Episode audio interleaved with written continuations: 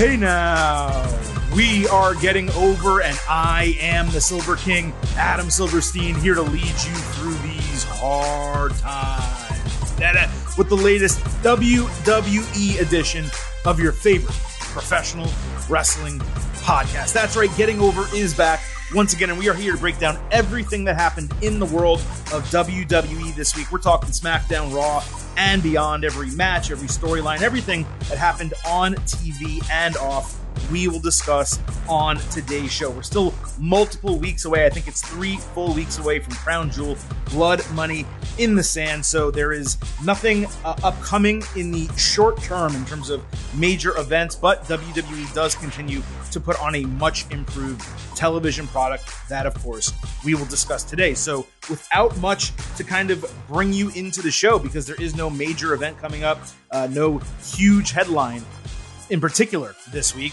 allow me to just get into it and remind you that the Getting Over Wrestling podcast. So, what exactly does being all about the five mean?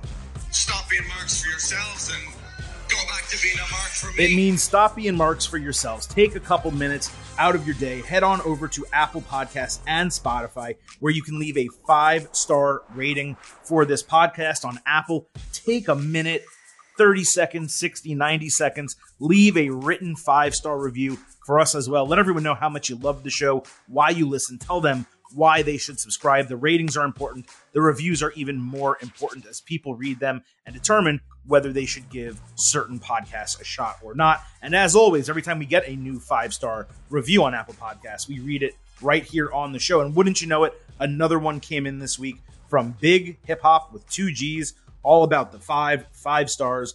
Been down since day one ish. And let me tell you, they the twos and you the one. I think you flipped that over, but maybe it's because there's two of us. But all right. Uh, Chris is a fantastic part of the show. Love the format. And the instant analysis pods are perfect. Adam, you are very interactive with us loyal listeners on Twitter. Even if you can't get questions on the show all the time, you guys are always going to be on my weekly playlist a couple times a week thank you for the hard work. Yeah, I, I, do want to address that. I feel bad that we haven't had as many DMs on the show as we normally do. It's a, it's a combination of things, right? A lot of times, if you guys send in DMs that are already talking points on the show, then it's kind of difficult and it, it kind of gets the show um, a little jagged to like stop the flow of discussion just to like read a DM to say, hey, someone else said something we were already going to talk about. So I really love it when you guys ask interesting and unique questions or provide perspectives on things that aren't otherwise covered on the show because that allows us to get you in. So I will be uh, looking continuously, as I always do, for DMs, uh, tweets, uh, you know, things that you guys want to contribute to the show so we can get it on the air. Today is not one of those cases. We don't have DMs on the show today, uh, but that just is kind of how the cookie crumbled. We do want that interaction. We do want you guys to feel like you are part of the show. So listen, in addition to those five star ratings and reviews, I have one other request. Please do not forget to follow us on Twitter at Getting Overcast. It's where we drop all brand new episodes. We tweet about wrestling, as you can tell from that five star review all week long. We we answer DMs uh, and tweets even when we don't read them on the air and it's just a great interactive experience. We also tweet about news and some fun wrestling stuff as well. So please do not forget to follow us on Twitter at Getting Overcast. Chris, uh, we are midway right now through our busy work season is probably the best way I can put it. And that to me is a huge positive because this show has not lost a step despite all of that. So a, a little Barry Horowitz for yourself and for myself for not only getting halfway through the season, but also keeping this up and doing what I would have to say is an exceptional job here on the Getting Over Wrestling podcast. Yeah, man, it, it's a busy time of year. You know, we just came off of the big Texas, uh, sorry, the uh, Tennessee Alabama game. I was at uh, TCU Oklahoma over the weekend, so it's it's a busy time. And not only is it busy, but the weather's getting colder. I don't know what it's like in Florida. Not but cold. today is the first kind of cold day in Texas. I woke up and it was 40 degrees, and every time that comes, I realize I didn't appreciate summer as much as I did. So if you still got some warm weather over there in Florida, oh, it's, it's it most certainly warm. When I when I was in Gainesville for college, um, there was a good you know two and a half to three months of the year where it's certainly not winter weather like you get up north, but it gets cold. It does legitimately, and you're a little bit more landlocked there, and and further north, of course, in the state. Florida is a very long state. The weather in South Florida is quite different from the weather uh, in North Florida at certain times of the year. Uh, so I did get to experience um, winter-ish weather when I was in college, and certainly traveling. You know, when we go to uh, the college football playoff or certain events, and I get out of state. You know, there's been occasions where I've experienced really cold weather recently, but I'll tell you something. In South Florida, it does not get as cold as it used to, and there's probably a pretty good reason for that environmentally. Um, or a bad but- reason. yeah, yeah, n- numerous good reasons for that. Uh, but we, are winter, it used to go from like end of November until like late February, something like that. And now I feel like it's like early January to late February. Like it's a very truncated window. So uh, I don't get to enjoy the cold weather here. I have a closet of probably 10 sweatshirts that I never wear, even when it gets cold. I want to, I want to feel and experience the cold, right? I don't want to like get warm when I'm supposed to be cold. So yeah, I have a closet. It's like my third closet, like in a spare bedroom of sweaters and hoodies and stuff. I just never wear them because it's getting ridiculous here in South Florida. I, I moved from Michigan to Texas, and every time um, we get a winter, it gets cold here. I'm reminded, oh yeah, that's why I don't really want to move back because I'd rather, I'd much rather deal with 100 degrees than uh, 20 degrees. But it still gets, I mean, obviously, especially when your uh, electrical system isn't working, it still gets really cold in Texas, though, right? yeah, yeah, it depends on whether or not the the electrical grid is up for the day. You know, normal stuff. Yeah, I'd like to experience. I mean, I don't, I don't necessarily want to move because all my friends and family are here, but like, I would love to live somewhere where I truly experience all of the seasons as they're meant to be experienced. I'm not saying I want to live in like Buffalo where I get blizzards and shit like that. Yeah, But it would be cool to like live in, I don't know, like in North Carolina or Maryland or, or you know, something like that where you see the leaves change and do all that. I've never had that experience in my entire life. yeah, So- it's uh, it, it, it's fun. Michigan summers are great. The fall, the, the spring, you know, the summers there when it gets up to like into the 80s. That's like perfect. It it, it really is, and that's why I try to get up back up there, see family. Up to the so- 80s in summer. We're, we're, we're rocking almost 30 degrees hotter down here in South Florida. So, Yes, yeah, it's quite different. Look, we, we got a lot to talk about on today's show. As always, you know, of course, covering uh, SmackDown and Raw. The vast majority of that today is actually going to be in the good, the bad, and the ugly, largely because not a lot happened uh, with the bloodline this week, which was nice for a change. I saw people kind of criticizing it. I thought it was refreshing. Uh, so before we get into the main event, the good, the bad, and the ugly, a couple WWE kind of adjacent topics to discuss. The first that we should note is Triple H uh, reportedly contracted COVID 19 and he missed Raw on Monday night. He's also going to miss NXT this week. That's according to multiple reports. I don't believe he's normally at NXT on a weekly basis, but seeing as this is the go home to Halloween Havoc, a reminder we will have a Halloween Havoc ultimate preview on our next episode. Uh, so, given that, he was probably, I would say, supposed to be there. Uh, so, I wish him the best, of course. Reports are that he's fine. Uh, nothing has been said about SmackDown on Friday or Raw next Monday. So at this point, it's kind of a wait and see approach, but it is uh, something I wanted to mention off the top. A larger, uh, though, conversation, Chris, was a report out there about WWE's upcoming plans for its premium live events. Um, the headline of that report, or of those reports, is that Day One, which was introduced last year on New Year's Day, uh, has been canceled this year. It was set to, you know, basically be a reprieve uh, in Atlanta around January 1st, something like that. Now, apparently, this cancellation is due to conflicts with football, the NFL and college football. And you and I have been talking about that on here for the last year about how it's a really smart, you know, date an event in theory, but in reality and execution, it's very difficult. You're going up against the end of the NFL regular season and sometimes the college football playoff, but if not, some major bowl games at a minimum. So, you know, it was frustrating. It, it is always frustrating when like you and I say things, you know, ad nauseum, and then like no one realizes that it's, it's actually an issue or something that's going to happen. And then it happens, like, told you so. Like, we've been talking about this. How did they not realize it when we and many other people realized it as well? So, if day one is canceled and not replaced, this is what we're looking at. WWE will have two premium live events in 22 days, uh, you know, starting with Crown Jewel and then moving to Survivor Series. And then they won't have another one for two full months until the Royal Rumble in late January. Now, the way TV's been humming along recently, having more than four weeks between shows, it's actually not a big deal like it kind of used to be. But eight weeks, that is impossible. It's, it's for WWE. It seems unnecessarily and impossibly long. And I really do wonder, Chris, what WWE is going to do here because you could definitely throw a show on January 6th, a premium live event. It's an easy sell to do that. Week 18 of the NFL season, no college football competition. You do it Saturday night. You're pretty much in the clear. But if WWE doesn't do that, I would love to see them do legitimate special episodes of Raw and SmackDown around the holidays. That's when WCW, now this was a pay per view, but it's when WCW used to do Starcade in the 90s. They did it like around Christmas time, right around the new year. You could put that on Raw and then do like Clash of the Champions on SmackDown, given you have two champions who hold undisputed titles in Roman Reigns and the Usos. That's what I would do if I was WWE. I would do two television specials in a week or in consecutive weeks, something like that. I'm wondering what your solution would be. I actually had that exact same thought, and we we we didn't discuss. Oh, we didn't. Yeah, we didn't talk about it. But I am. I would love not having day one because just personally, like you said, we're usually busy us, covering yeah. college football and doing something else. Having so many Saturday pay per views this fall has been an issue uh, in itself. Um, but yeah, that was my thought too. Is do the Super Show, you know, like they used to, the Raw, SmackDown Super Show, when you get everybody together uh, on, on both shows. You know, obviously AEW has leaned into that extremely hard with all sorts of special yeah. weekly shows every every every other week.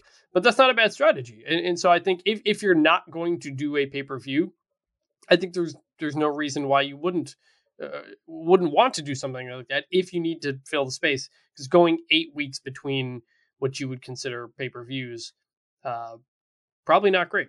Yeah, just one way or another, I cannot imagine WWE waiting eight weeks between Survivor Series and the Royal Rumble without doing something else, whether it's putting an event on January 6th or whether it's doing one or two TV specials or hell, I mean, do a Saturday night's main event on NBC or like, I don't know, come up with something like that. It would be yeah. really cool to have a special WWE televised event or two if you're not going to have the premium live events. That that used be to be smart. TLC was the old December pay per view. They've done TLC. Of, right? They've done Clash of Champions. Yeah. Those were the two most yeah. frequent in that spot. Yeah.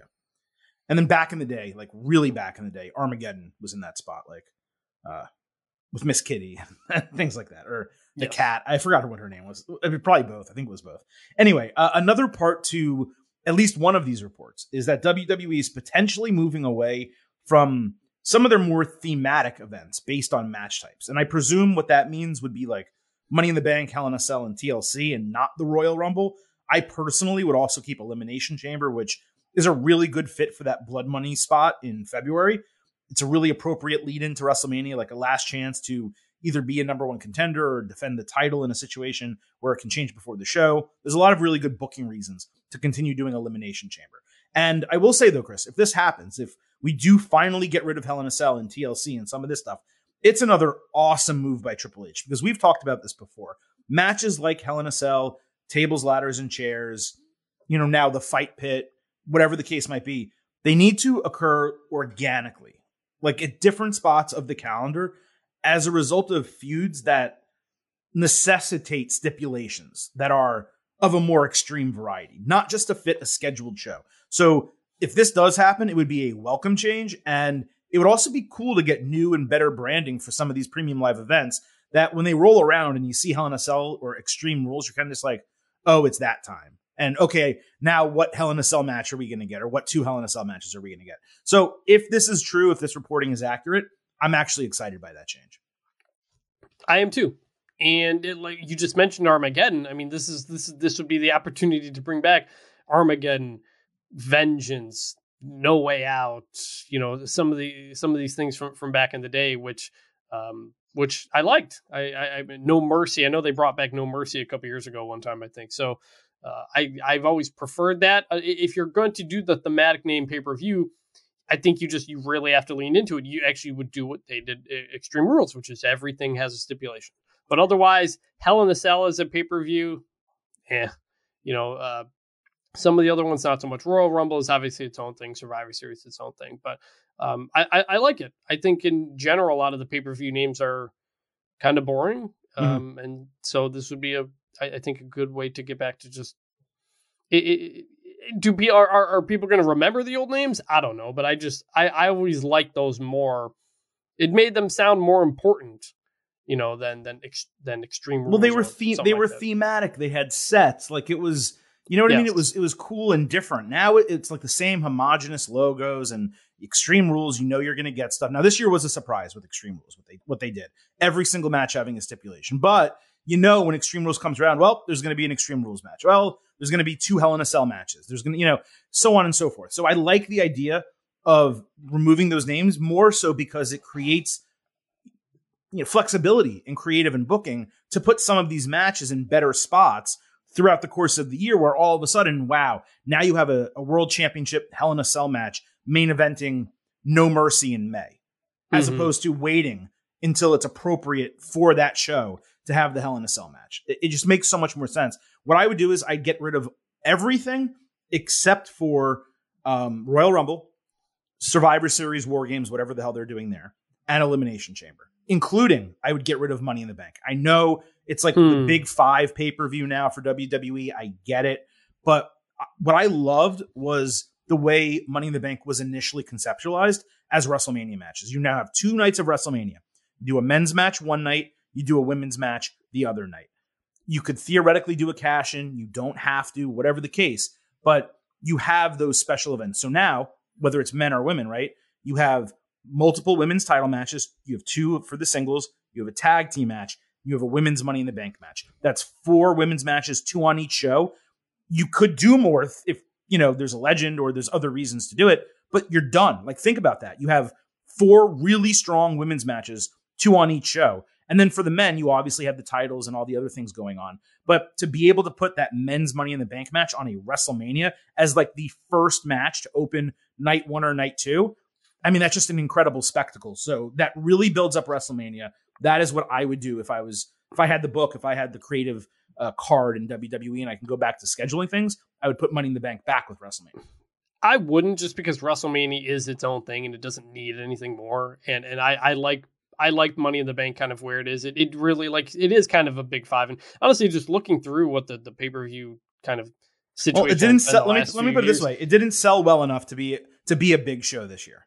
You know, it was supposed to be a big five or No, big but it, it, show. it, it, and it didn't was sell. the one they tried to they tried to do July fourth the same day as a there UFC were show, many right? there were many issues with the way with the way Yeah. they scheduled it and promoted it. Many issues, but it still didn't sell at the end of the day. It doesn't need to be a stadium show. Survivor Series is not a stadium show. That's as I'm looking through kind of the the the uh, just the list of pay per views they've done in recent years. There really aren't a ton of gimmicked pay per views. It's really Elimination Chamber, uh, Hell in the Cell, Extreme Rules, and Money in the Bank, TLC. if you count. in Money in the no, Bank. they haven't done T- they haven't done TLC since 2020. Um, so there, there hasn't been a ton, but we've had stuff like uh, Backlash, which is fine. Clash of the Castle this year.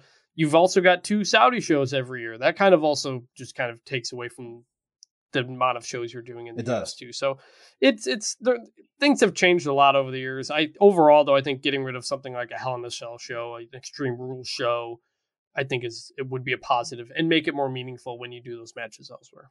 Uh, Two more things before we get into the entire show, both about Raw. I'm not sure what's been going on with Raw recently, but the way they've been miking the crowd. You mentioned this last week, and I'm mentioning it now this week. It's horrible. Like you cannot hear the fans. Now, this week was especially tough because the crowd was bad in Oklahoma City, but it was mixed with really poor production.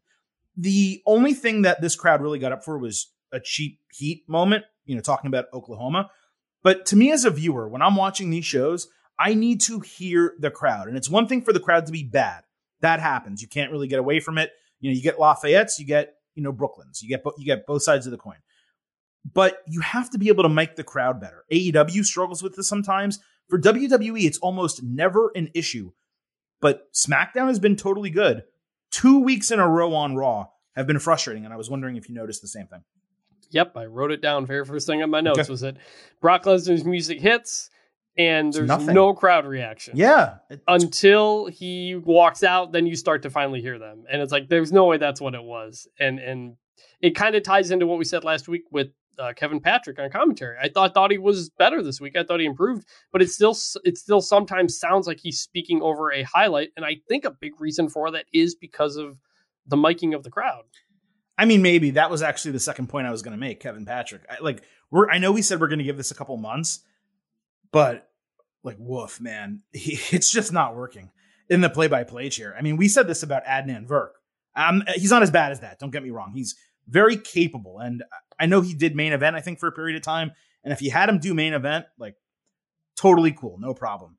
But I'm not even sure what else to say. It is a rough listen. Kevin Patrick on play by play for three hours every Monday night. I like him. He seems very personable. He's good on the kickoff show. He's good doing backstage interviews. There is something about him in the play by play chair that right now is just not working. There's a lack of, um, I don't know, just a, a lack Exuberance? of edge. Yeah, Edge? exuberance, Yeah. kind of an edge of like it feel like feeling like it's really being excited. It feels like he's kind of playing a character still. It sounds like the- he's doing video game commentary. Yeah, and that's the one thing that I really liked about Jimmy Smith. Even if he didn't have great calls or, or catchphrases or huge moments or anything, he he felt like he was in it with you. Like like he, he just because because he had that fight fight you know commentary background. Um, just haven't gotten that with with Kevin Patrick. Again, we're gonna give it a few months. Just want we just kind of wanted to mention it off top. I thought he, I did think he was better than the last week, but there's still I think a lot of room to go. I don't even know that I can say that. But again, this is someone who, you know, I've never met him before, but listening to him or, or, or, you know, seeing him on TV, the way wrestlers interact with him, the way they tweet at him, you can tell he's well liked. So you never want anything bad for someone who's well liked and and seems to be a, a good, you know, cog in the machine. But some people aren't meant to do certain things when it comes to broadcasting. And it kind of feels like this is in a square peg in a round hole type of situation. And we'll just, like you said, we'll have to keep evaluating it as we go. Chris, there's a lot of show left here on the Getting Over Wrestling podcast. We still need to get into what actually happened this week across SmackDown and Raw. Let's kick it off, as we always do, by sliding into the main event. And the main event this week is solely about Bray Wyatt, who was in the final segment on SmackDown Friday night. It began with the glowing door. Wyatt walked through with his lantern and a brand new rock theme that was far less like hardcore than his prior ones. He waited until entering the ring to blow out the lantern. He got loud welcome back chants. His face was really cleanly trimmed. His dreadlocks were neatly tied on the top of his head. He wore a plain black shirt and one of those bebop, you know, nose rings, the guy from Ninja Turtles. Uh, the ring was dark and there was a single neon blue light that was on him. So Wyatt exposed himself emotionally. He was grateful and nervous because it was the real him speaking for the first time. He talked about losing his way, his career, his self confidence, and two people close to him, referring to Brodie Lee and also his best friend, who also, uh, I think, died in the last year. Wyatt thought nothing he did mattered, but when fans told him that his words saved their lives, it revived him. And that's something that actually really happened on Twitter. A couple fans tweeted that stuff at him. He replied to them. This was during his 14 months off. Fans chanted, Thank you, Bray. He said the fans saved his life. They chased him and they found him, and they were the reason. But as he said that, he trailed off and the entire arena went black.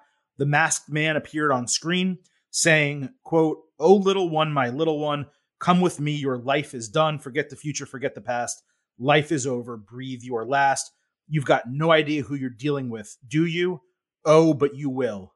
You will. Now, the quote is from uh, some horror movie guy named Clive Barker. Clearly, Wyatt was using his own voice as the speaker. And then at the end of that, the new logo and that cutoff sound, whenever he did a promo or whatever, as the cult leader Bray Wyatt, that played at the end after the logo. This just was not at all what I was expecting. Wyatt looked really good. His one mistake was not pausing for like 10 seconds when he mentioned losing someone close to him because the crowd was ready to chant for Brodie Lee, and that would have really enhanced it even more. And given how long we've waited for him, it's probably fair to criticize this being squeezed into the last segment and not getting more time to breathe on the show. But aside from that, this whole thing just feels like a big deal. Like it's tough to contextualize it. I can't recall the last time something in wrestling felt as deep and meaningful as this does. Like, forget even the clues and the rabbit hole stuff. I'm talking about the storyline as a whole. There's been huge moments recently. The returns of CM Punk, Sting, Cody Rhodes to WWE, the SummerSlam deal with Roman Reigns, Brock Lesnar, and the Tractor. But this is accomplishing something that I just haven't experienced in a while. And the strangest part of the entire deal is it's tough to say where it's leading. And that to me is what is so intriguing about Bray Wyatt and this storyline as it's being delivered to us.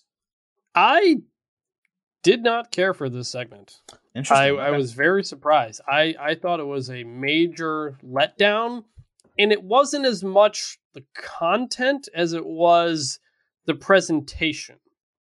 First off, his pacing when he talked was incredibly inconsistent. And like you said, pausing when people wanted to chant for Brodie Lee.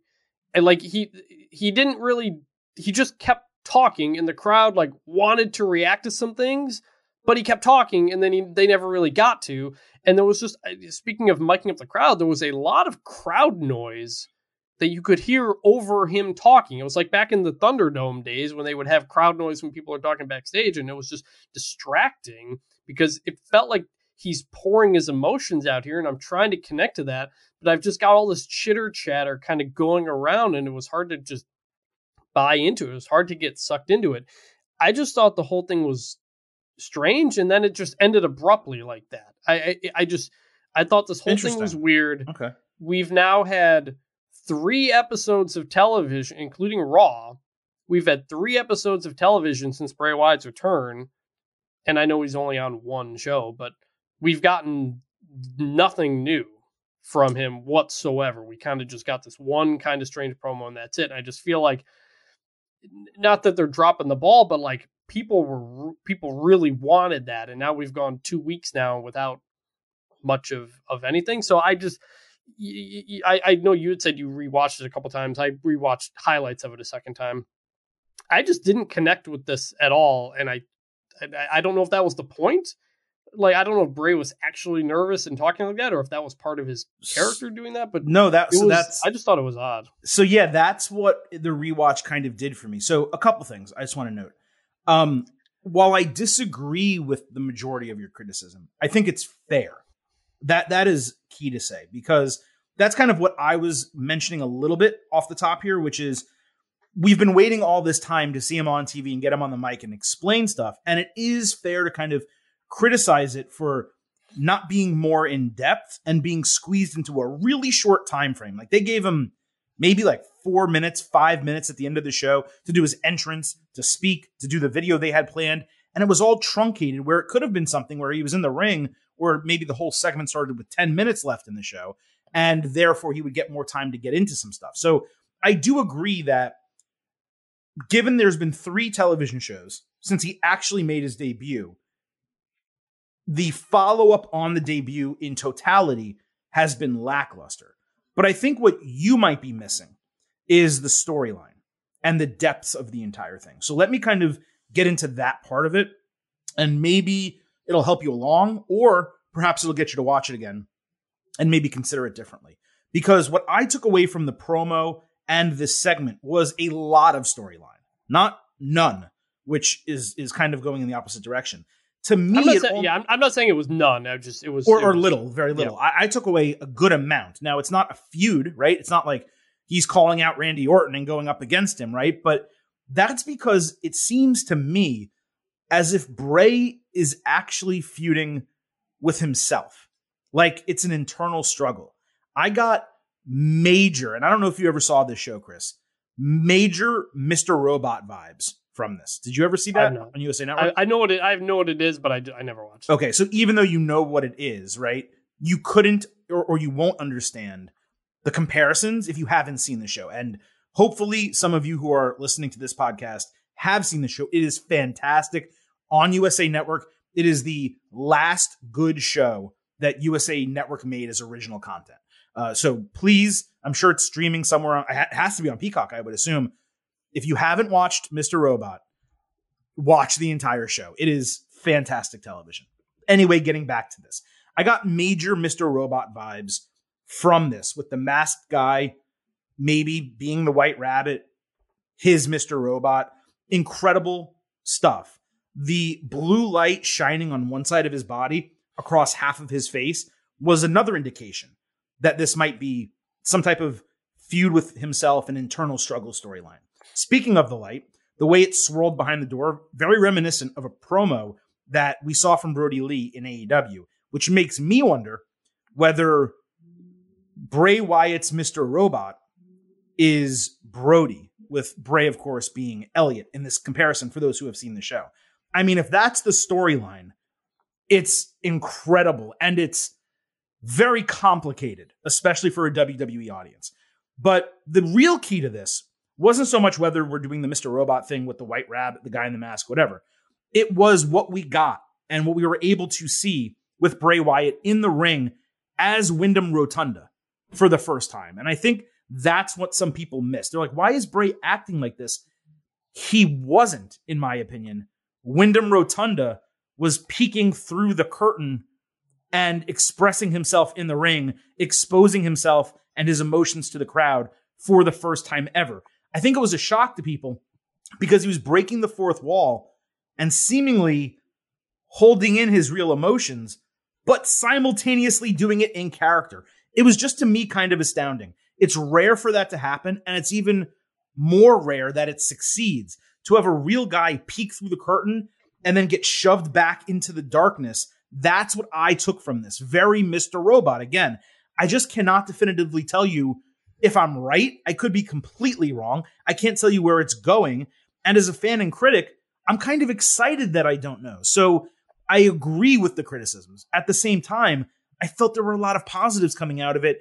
And I do want to watch SmackDown this Friday because I need to see what's coming next. And really, at the end of the day, that's the point of the entire thing. I looked it up. Mr. uh, Mr. Robot not on Peacock. It's actually on Amazon Prime Video. Oh, that so. is an absolute shame. But okay, I'm, I'm, sure a lot of you have Prime. Go watch it on Amazon Prime.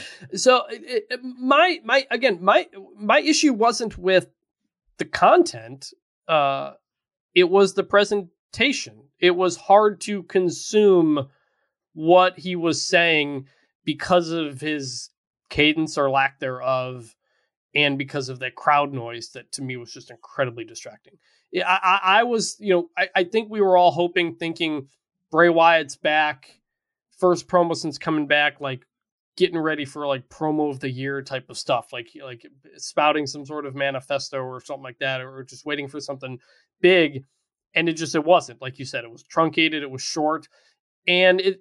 What's especially frustrating about how short it was is that how much they have dragged this out in that they know it's a big deal. They know it's a big deal because they played the entire Extreme Rules return on Raw, and then on the next Raw, highlighted his speech on SmackDown again. So we've gotten way more replay of Bray. That's than more actual to me. Yeah. than actual Bray, and so and I I struggle to like is it Windham talking to me? Is it Bray talking to me? We, I don't know because he's so good at keeping kayfabe up. One of the few people left in wrestling who, who can do that. You, usually you never know what is what, and that's fine. I just thought the, the, the presentation of it was difficult to connect to, and maybe going back and watching the whole thing two or three times would have helped. But I feel like you shouldn't need to do that. You shouldn't uh, on on pro wrestling. It's not prestige television. You know, it's, it's, not, it's, not, House of the Dragon or something like that. So that was my biggest issue. I like it, it is a big deal. I'm still very curious where it's going to go. I'm looking forward to seeing him. I mostly want to see him and not see replays of him again. Like they keep telling me it's a big deal, but they only give me this teeny little thing. Yeah, the replays on Raw are a massive frustration of mine. I mean, I I totally understand why they do it. And Raw being a 3-hour program to replay something and take four minutes, one single segment of TV, it's really not the end of the world. But it yeah. is frustrating to like be someone who watches SmackDown every week and then have that period of time on Raw where it's like, all right, I guess this is when I walk the dog because I've already seen it before. It's good. It's not so incredible that you have to replay it. Like, don't forget, Cody Rhodes came and he was a big ratings driver for a while. They didn't replay the Cody Rhodes segments on SmackDown, you know. So it just yeah. it's frustrating to me that that's the case. And also, yes, you're right. Like I think some of your criticisms are very valid. There wasn't really enough to sink our teeth into. They should have given us a little bit more. Um, and it was short. That's kind of something I said earlier. And given all of this time that has transpired since Extreme Rules, and I know you're only saying, well, Silver King's only been like, you know, a week or a week and a half. Yeah, but there's been three shows and eight hours of television, and we got four minutes of Bray Wyatt, which was the biggest thing on Extreme Rules, despite it being a very good show. So how do you justify that? It's really tough to do so. I would have liked to have seen something on the Raw immediately after Extreme Rules. If they had done that, or maybe even done that, this segment that we're talking about from SmackDown, if they had done that on Raw and then expounded on it on SmackDown, then we could have been totally fine. But for this, for us to wait a week for that, it did feel like a letdown. I think that's the best way to contextualize it. Like, even though I liked it and I got certain vibes that really popped me as a fan of both TV and wrestling, I still wanted more. And maybe that's their point that, hey, we want to leave them wanting more. But at some point, you're going to have to get into the meat of this. And if they do this exact same thing next week or something very similar to this next week, and the storyline doesn't progress and we don't actually learn more, people are going to get frustrated really quick. It's one thing to tag, you know, drag people along as they're going down the rabbit hole with the QR codes and all these fun little things. Is it Bray? Is it not? Okay, now it is. But now that it's here, you have to deliver on it. I'm not saying you have to give us everything in one week, but you do need to like get the horse moving, right? And there's not really an event right now where I can say, well, this is clearly going to be the event where he has his first match, or where by this time, in this short period of time, this is when it's going to unfold and we're going to get our first major thing. Right now, it's just completely up in the air because we're so far away from Crown Jewel. I don't think it's going to be there. Survivor Series doesn't seem like it would make sense for something like this. Royal Rumble is multiple months away. So I'm left kind of thinking like, well, okay, how is this going to build and what is it going to build to? Now, some of those questions to have coming out of this are good, but perhaps some of the ones you brought up are not good. And I do think that different people can have differing minds on this and everyone can actually be correct in one way or another. Yeah. There's just there's a lot going on in a short amount. He's talking about uh, losing people, you know, being fired, but also we've got like a spooky voice, you know, and a spooky door. It's just like it's a lot of real and not real things. And so I'm just curious to see if it kind of gets focused down in the coming weeks. Because Bray is Bray is never very little of what Bray does has felt like it fits on a pro wrestling show. And perhaps this more than anything ever before. So I'm just kind of curious. I'm certainly curious uh, where it goes. Just like I always say on the other show, you shouldn't have to watch AEW Dark or AEW Dark Elevation to understand what's happening on Dynamite or Rampage. You shouldn't have to have watched Mr. Robot, which to many people is an obscure show, to get what's happening in this storyline. But if you have, I think you might have a different appreciation for it. I'm talking to everyone, not you in, in particular, Chris. But I think anyone who has seen that show and then saw this probably was like, oh my God, like that's so cool what they're doing. But if you haven't had that type of experience before, it may be difficult to contextualize what we saw on Friday. So hopefully, um, my explanation, which was it's it's so tough without getting into the details of that show, but the internal struggle aspect of it, a real person peeking through a mask, then being shoved behind the curtain, that to me seems like what this is. And I gotta say, it's inventive, it's intriguing, and if that is indeed correct, if I am right about that, then I can't wait to see more, regardless of whether this first installment of it perhaps was not as great as it could have been. That's the best way I can kind of wrap it up. Uh, one more thing before we move on to our next segment. I stand by my prior comment. I said this, I think, on last week's show. I've said it before. WWE should have paid to license White Rabbit. Like this new theme that Bray had, it was just odd because it was relatively normal. It sounded like entrance music that like Joe Gacy would use coming out, not necessarily Bray Wyatt. I'm not saying it's bad. I saw people loved this, and maybe I just need to listen to it again and hear the words. Maybe those have impact or something. I'm sure I'm going to get used to it.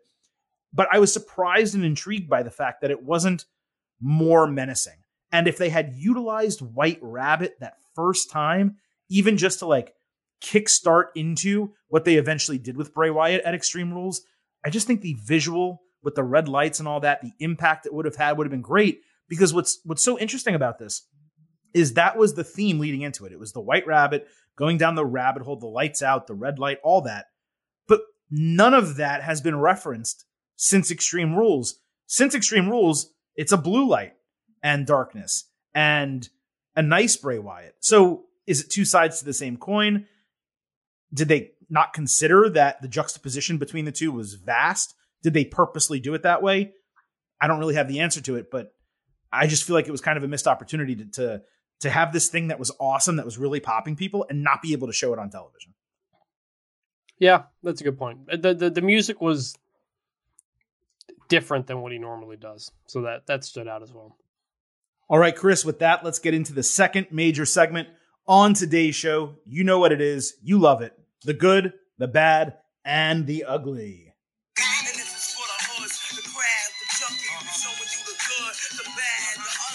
All right, let's get right into it. I don't know if that new sound drop works as well as the first one does. Um, I'm really stuck for something that's going to work in this spot, but I will eventually find it. I promise. Uh, Raw opened straight into a segment on Monday night with Bobby Lashley in the middle of the ring challenging Brock Lesnar to come down and fight him. Lesnar made his entrance. He took a sweet time. So Lashley tried to attack him on the stage, like on the entrance ramp. Lesnar got the upper hand initially. Lashley then slammed him into the post and speared him through the barricade. Now, we've seen that spot a lot, but this one was insane because Lashley lifted him in the air for the spear and drove him through the barricade, kind of like he was making a form tackle in football. Oh, there were a ton of officials and wrestlers that ran down, including Shelton Benjamin and Cedric Alexander, which I liked. They separated Lashley, but he ran around the other side of the ring and speared Lesnar a second time over the announce table. Then he picked Lesnar up and did like a spear spinebuster through the table as everyone was screaming at him. I think the first move may have been one to break the table, but if it didn't, I don't care. It was smart improv, and it was even more impactful that he did the spear spinebuster or whatever you want to call it to put Lesnar through the table. Adam Pearce was going wild, screaming at him. The crowd chanted Bobby, and then we went to a commercial break. What was so cool about this is Lesnar sold the hell out of everything that Lashley did. It was surprising, captivating, intense, chaotic. And you know what else it was, Chris? It was Big meaty man slapping me. when Lashley started in the ring, you just had to think at that moment. Oh, we got two big meaty men bumping me tonight. But it very quickly moved into some beef flying at ringside. Reinforce the ring post. The beef's gonna be flying tonight, gentlemen. I mean, there was just a lot of beef out there. There's a lot of beef out here. So, sound drops aside, I think this was the hottest and most intense opening segment that we've seen on Raw in years. And beyond the spectacle, it was actually strong booking because Lashley got revenge for last week, and clearly Lesnar's probably going to beat Lashley at Blood Money in the Sand to get his win back. So this was a great spot for Lashley to look like a beast ahead of the loss. I don't even know if I need to say this is good. It was fucking fantastic. Oh yeah, this was was terrific, and I liked that both Raw and SmackDown kind of started like in the middle of something. Like that's how you start a show with urgency. We didn't start with three minutes of here's what happened last week, and so you're like prepared for this to happen. No, you've got Bobby Lashley pissed off to open the show and calling out Brock Lesnar. Like, whoa, like I gotta. If you weren't paying attention, I gotta figure out what's going on here. Whoa, this is like it was an awesome, fun way to start the show. Love that. I do think the Lashley kind of spear onto the table was meant to break the table. Uh, so kudos to those guys for adapting and, and, creating another spot through the table, which honestly made it even more impressive in terms of a beatdown with all these things happening. Always love a good pull apart brawl. Love a good pull apart brawl with two big guys who it's easy. You can see them get out from from security and everything like that. Was it too quick for a pull apart brawl considering they just fought? I mean, it's considering they just kind of started their thing last week. I mean, maybe, but Brock Lesnar opened up by just F5 in the hell out of Bobby Lashley. Like, like that's how this started. This didn't need a slow build. We're just we're going right into it and we're beating each other up and throwing each other through tables and barricades. That's all we want from Brock Lesnar versus Bobby Lashley. We don't need a big promo off, you know? Like we just want to see big muscular dudes destroy things and that's exactly what we got. This was terrific. So we talked about the cold open for Raw. We might as well go to the cold open for SmackDown, which was a car accident in the parking lot with Karrion Kross and Scarlett having been in the car taking the damage. So they're surrounded by emergency personnel. Drew McIntyre runs out of the back, attacks Kross, and absolutely beats this guy's ass. He slammed his head into a car door a half dozen times, and then he opened the door and was ready to slam it shut on Kross's head when officials finally pulled Drew away before he could actually do it. McIntyre screamed that this was only the beginning. Kross was supposed to be in a fatal four way number one contendership for the Intercontinental title, so McIntyre took that opportunity away from him. I certainly did not expect, Chris, the NXT parking lot to get called up to the main roster along with the wrestlers, but it was one of those classic Attitude Era opens that used to get me pumped up about the show that was ahead. This really worked to finally get McIntyre one up on Kross after all of this time where Kross has just dominated him and it gave the feud reason to continue. Beyond that, though, McIntyre looked like an absolute badass. I can't think of the last time he was this serious and angry. And I'm even including the recent Roman Reigns feud. Like, yeah, you know, he cared about that, but Kross coming into that feud kind of took his attention fully away from Roman Reigns. This was just pure badass Drew McIntyre that we haven't seen to this degree. Maybe, honestly, since that Brock Lesnar, you know, feud leading into WrestleMania a couple years ago. This was clearly awesome, and it gets a good. Yeah, definitely a good. One of the, I looked. One of the cars that was in that supposed accident was a Porsche. I saw that too. Uh, I, I was really curious I, about that. I, I yeah. couldn't. It didn't. It didn't look like it. It was the car that had any damage. I think it was a truck. Was the other car that had some, some damage. Um, but but this the was, bumper was off was, of the Porsche though. They did something. I mean, no, you can just unscrew the, the bumper and place it on the ground, but it. Well, I think the bumper was from the truck. Oh, I okay. I thought it was the Porsche. It, it was from the other car, but but but yeah, this. I mean, first my first I first jumped back to the Jeff Hardy car accident, drunk driving, possibly kind of thing. Mm-hmm. I think that was the last time WWE did, did one of these. But this was fun, exciting, great to see that edge from Drew. My only question was, what what was the? I, I, unless I missed this, or correct me if I missed something what was the, the car accident? It, it, didn't imply that like Drew crashed his car into Kross. It was just like Kross was in an accident and then Drew McIntyre just popped out from behind from the arena and started beating him up. So I, I don't know if I was missing something. No, you weren't. just like you weren't. Like, what exactly th- caused his car accident? No, I think the presumption. So you you are correct about the way it was put on screen. I think the presumption is that you know, if we're, if we're like kayfabing it, that Drew, you know, was in the parking lot, saw him coming in, hit him with the car, jumped out of the car so that he didn't get in trouble for vehicular, I was going to say manslaughter, but uh, assault, vehicular assault or whatever that would be called. He ran away so he didn't get a, into legal trouble. And then once the people were there tending to him, he ran off from the back as if he wasn't the cause of it and beat the shit out of Kross. Because if he was coming out of the other car, then you'd say, well, shouldn't he just get arrested for purposely hitting I mean, a guy he should still car? get arrested. He nearly killed a dude. just, they don't know that it was him. That's the point. It's plausible yeah. deniability. I mean, although who, you would you would expect but, the car to be registered whether it's a rental or not. Yeah, yeah, yeah, right. That we don't need to get too far into that. I just that that just my, that was just my thought. Like honestly, I think I honestly would have even like preferred just McIntyre crashing his car into Kross and beating him up. Just if we're gonna if we're gonna ignore some of it, we can just ignore. Well, you know what's just, you know what's always funny about like wrestling and like arrests and things like that. Like Steve Austin uh, back in the, in the Attitude Era and other wrestlers too they would get arrested for like the most inane shit, like attacking someone when they're not supposed to, but they could pour cement into someone's you know, uh, uh, convertible Corvette or blow up someone's car or do whatever and not get in trouble. Those are the things you arrest people for, like destruction of property, like things that you know you actually can or, or, give them charges on, not just like attacking an amb- someone, stealing an ambulance or stealing, stealing an, an ambulance, yeah, or like a police car, like like Ronda Rousey and all them. I guess they did get arrested after the fact when they broke yeah. police car windows, but like they were getting arrested for like fighting each other. What they should have gotten arrested for was destruction of police property at the end of the day. So that stuff. So you always have to suspend disbelief for that type yeah. of stuff. But it is a legitimate question on your part. That's what I took. I took that he caused the accident. He went away not to get in trouble, and then he attacked them. That, would, that makes sense. So we're going to stay with SmackDown here because a number of things that transpired later in the show kind of played off of this incident that opened it and helped determine something that happened later in the show is what I'm trying to get at. So let's just talk about it rather than me trying to explain it. Uh, Kofi Kingston fought Sami Zayn in a scheduled match. New Day reminded that they're the longest reigning tag team champions, calling the record the New Day's legacy. Uh, Zayn was in gorilla position with Solo Sikoa and Jay Uso asking where Jimmy was at. Jay said Jimmy was handling real family business. Sami told Jay to come to the ring with him, and they agreed not to repeat last week where Sami lost. Uh, Roman Reigns then called Sami on his cell phone. He wanted to speak to Jay, and once Jay took the phone, he like dropped his head and he was deferential to him the entire time. You could tell. So in terms of the match, Kofi hit a tope con hilo outside. Jay super kicked Xavier Woods at ringside.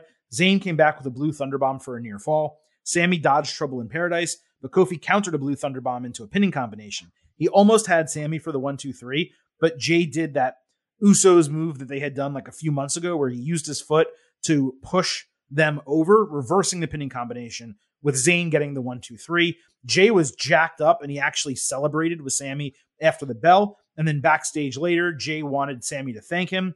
Zayn said that he wanted some credit for winning the match. Solo said he missed the finish, so he couldn't really take a side, but he thinks he can learn a lot from Sami. Zayn then pumped up Sikoa ahead of his Intercontinental Championship number one contender match.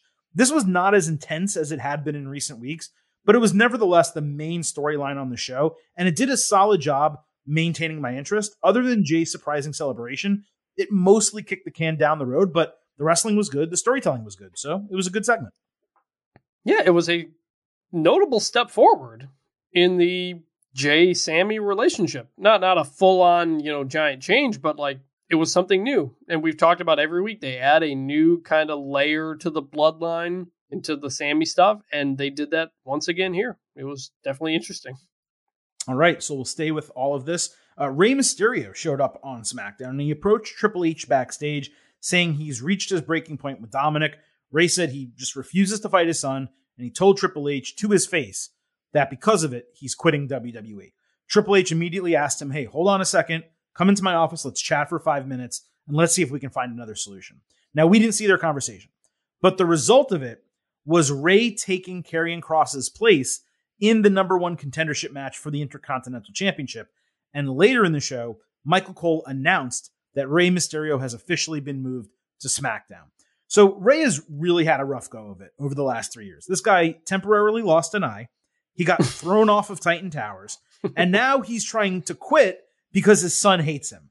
Seriously, though, I did think this was smart, not only because it's a way to integrate the Mysterio storyline with the open spot in the number one contendership match, because it's a way to separate Rey from Dominic for what I assume is at least going to be a couple months until they maybe ultimately get into it in the Royal Rumble match or they wind up fighting at WrestleMania or whatever the case might be. It does feel like the SmackDown roster is getting a little too large with Raw thinning out a little bit. But the stuff with Rey was getting repetitive with him and Dom. This to me was a huge positive. And it was nice that they explained a roster change deliberately in kayfabe. Plus, on top of that, Rey did a really good job in the segment. So I think it's positive for Rey. It's positive for Dominic, and it was good television. So it was good across the board. Certainly a good. And if look, if you're not going to do Dominic versus Rey, which is kind of what everything is built toward. If you're just not going to do that now, if you're going to wait to WrestleMania or something, then just move him. That that's that's the that's the good thing about having two different brands or shows is that you can come up with a kayfabe reason to get to separate them, and they just won't be around each other. And this is exactly how you do that. I, I think that all made perfect sense. I think they should really lean into, or Rey should lean into, everything you just mentioned there about like it has been a brutal three years for me here. Mm-hmm. I, I, I, I've, I've gone through so much. Like Rey, Rey Mysterio right now is so much like he's he's the idea of Rey Mysterio, and it, it, other than his kind of Dominic stuff. And, and he's kind of just a, a bit more of a, a, caricature out there, and there, there's an opportunity to, to tell that story about everything he's been through. So, uh, yeah, this was great, made perfect sense. He's a Hall of Famer, perfectly understandable to put him in that number one contender spot. So, yeah, I thought this was this was great planning and decision making. Yeah, at the end of the day, he's still Rey F Mysterio. Like it's still him, right? And you would say, oh well, he I don't know how old he is, forty seven. Maybe you can look it up or whatever. But oh no, he is forty seven. I actually wrote it down. Um, you can say he's forty seven years old, but he still moves like he's thirty five. Like it's it's absurd what this guy can do. So you still have Rey Mysterio. Guess what? You should still use him at Rey Mysterio. Is he the same underdog that he used to be? Should he be a world champion again? I cannot say those things. But what I can say is he's way better than the way he has been utilized as of late and allowing him to stand on his own, have a fresh start. Hell, maybe even like team up with Ricochet and go after the Usos as an interim tag team type of deal. I mean, there's a lot of interesting stuff you can do. So I was in, uh, interested and excited about this development before we even saw what came next, just based on that. So I definitely agree with you there. So what came next was that fatal four-way match to the to decide the number one contendership for the Intercontinental Championship. Scheduled in the match were Ricochet, Sheamus, Solo Sikoa, and the fourth spot was Karrion Kross. But as I said, Rey Mysterio took that spot. Rey started with a corkscrew plancha. Again, he's 47 years old doing a corkscrew plancha. Uh, Sikoa took Sheamus out at ringside with a Samoan drop. Ricochet delivered a tope suicida before Rey slid for a splash off the apron onto Sheamus. Sikoa went on a run. Ricochet finally flipped out of a Hurricanrana as part of a crazy sequence that he had with Rey. Sheamus then hit the beats 26 times. Yes, 26. And the Irish curse on Sikoa. As he neared a submission with the cloverleaf, Sami and Jay ran down and interfered. They pulled each other off from beating Sheamus. They both wanted to do it. Uh, while he was at ringside, the Brawling Brutes ran down. That even the sides. It also took those guys kind of out of the match. Ricochet intercepted a 619. Rey countered into an insane inverted Canadian destroyer that I have never seen before. I'm not saying it hasn't been done before. I have never seen that before. Mysterio followed with a 619 and a frog splash to become the number one contender to the Intercontinental Championship. Then he cut a babyface promo into the camera. The pop for this was massive. The finish, the booking was spectacular. I'm not even sure if I described the key move right, the inverted Canadian Destroyer. I don't even know if that's what it was. It was so cool. It was really, really fun. The right winner. I gave it a 4.25 stars and an A rating grade. Uh, minor downgrade because of the inner finish. Obviously, this was good. Yeah, this was definitely good. Very fun match. Different styles in the match. The Rey Ricochet, Ricochet stuff was great, like you said. And yeah, now Rey's in this spot, and you know he has been he has been at the side of Dominic for more than two straight years. Dominic debuted, I think, early in the Thunderdome era, and they've just they've been together the whole time, never split him up, never did anything. So this is a great way to move him to a new spot, give him a fresh start, and give him this title shot. Like like it, it, it everything makes sense. It was great. It was a fun match, and it creates an interesting style matchup with a Gunther Rey Mysterio match at some point. I'm not asking for a rating, but did you think it was around as good as I said it was? Because I love uh, it. Well, I loved it too. I missed what what was your uh, rating? Uh, I again? said 4.25 A. I thought it was an A match. Yeah, I, I, would say an A. I'd probably give more like a four, but yeah. Yeah, I just I thought it was awesome. Uh Sheamus, I think we all know he eventually needs to beat Gunther for the Intercontinental title, but this booking separates him from the feud. It gets the brutes into it with the bloodline, which is something different for them, and it puts Rey in a spot where he can have a tremendous match with Gunther, which is going to make for great television. Or maybe a Crown Jewel do it. This is a dream match I didn't even know that I wanted. Gunther is great with smaller guys. Rey Mysterio is great with big guys. So just top to bottom, I don't know if you have anything else to say, but I just love the booking here. Yeah, no, it's great stuff. All right, so let's move over to Raw. Seth Rollins strutted to the ring with the United States Championship, telling his haters to kiss his ass and his believers to serenade him. Rollins said he was aiming to have the best U.S. title run of all time, and he would kick it off by beating Matt Riddle in his first defense. Rollins said that he tapped out in the fight pit basically as a strategic move to keep himself healthy enough to beat Lashley for the title. He knew that was coming up two nights later on Raw. As Rollins was finishing up here, Mustafa Ali interrupted, saying Lesnar deserved a shout out for the assist, you know, beating up Lashley enough, I guess, so Rollins could win the title. Ali reminded that Lashley promised him a title shot, and he said while the champion changed, his challenge still stands. Rollins basically dismissed him. He put him in the back of the line, saying he doesn't belong in the ring with him. Ali pulled off Rollins' glasses, saying he was his next freaking problem. Rollins said he appreciated the passion. He liked Ali as a performer and a human being. But right in the middle of complimenting him, Rollins sucker punched Ali and threw him outside the ring. Rollins was then showboating outside when Ali got up on him by jumping him from behind. Rollins recovered with a shot to the throat, and then he threw him into the post.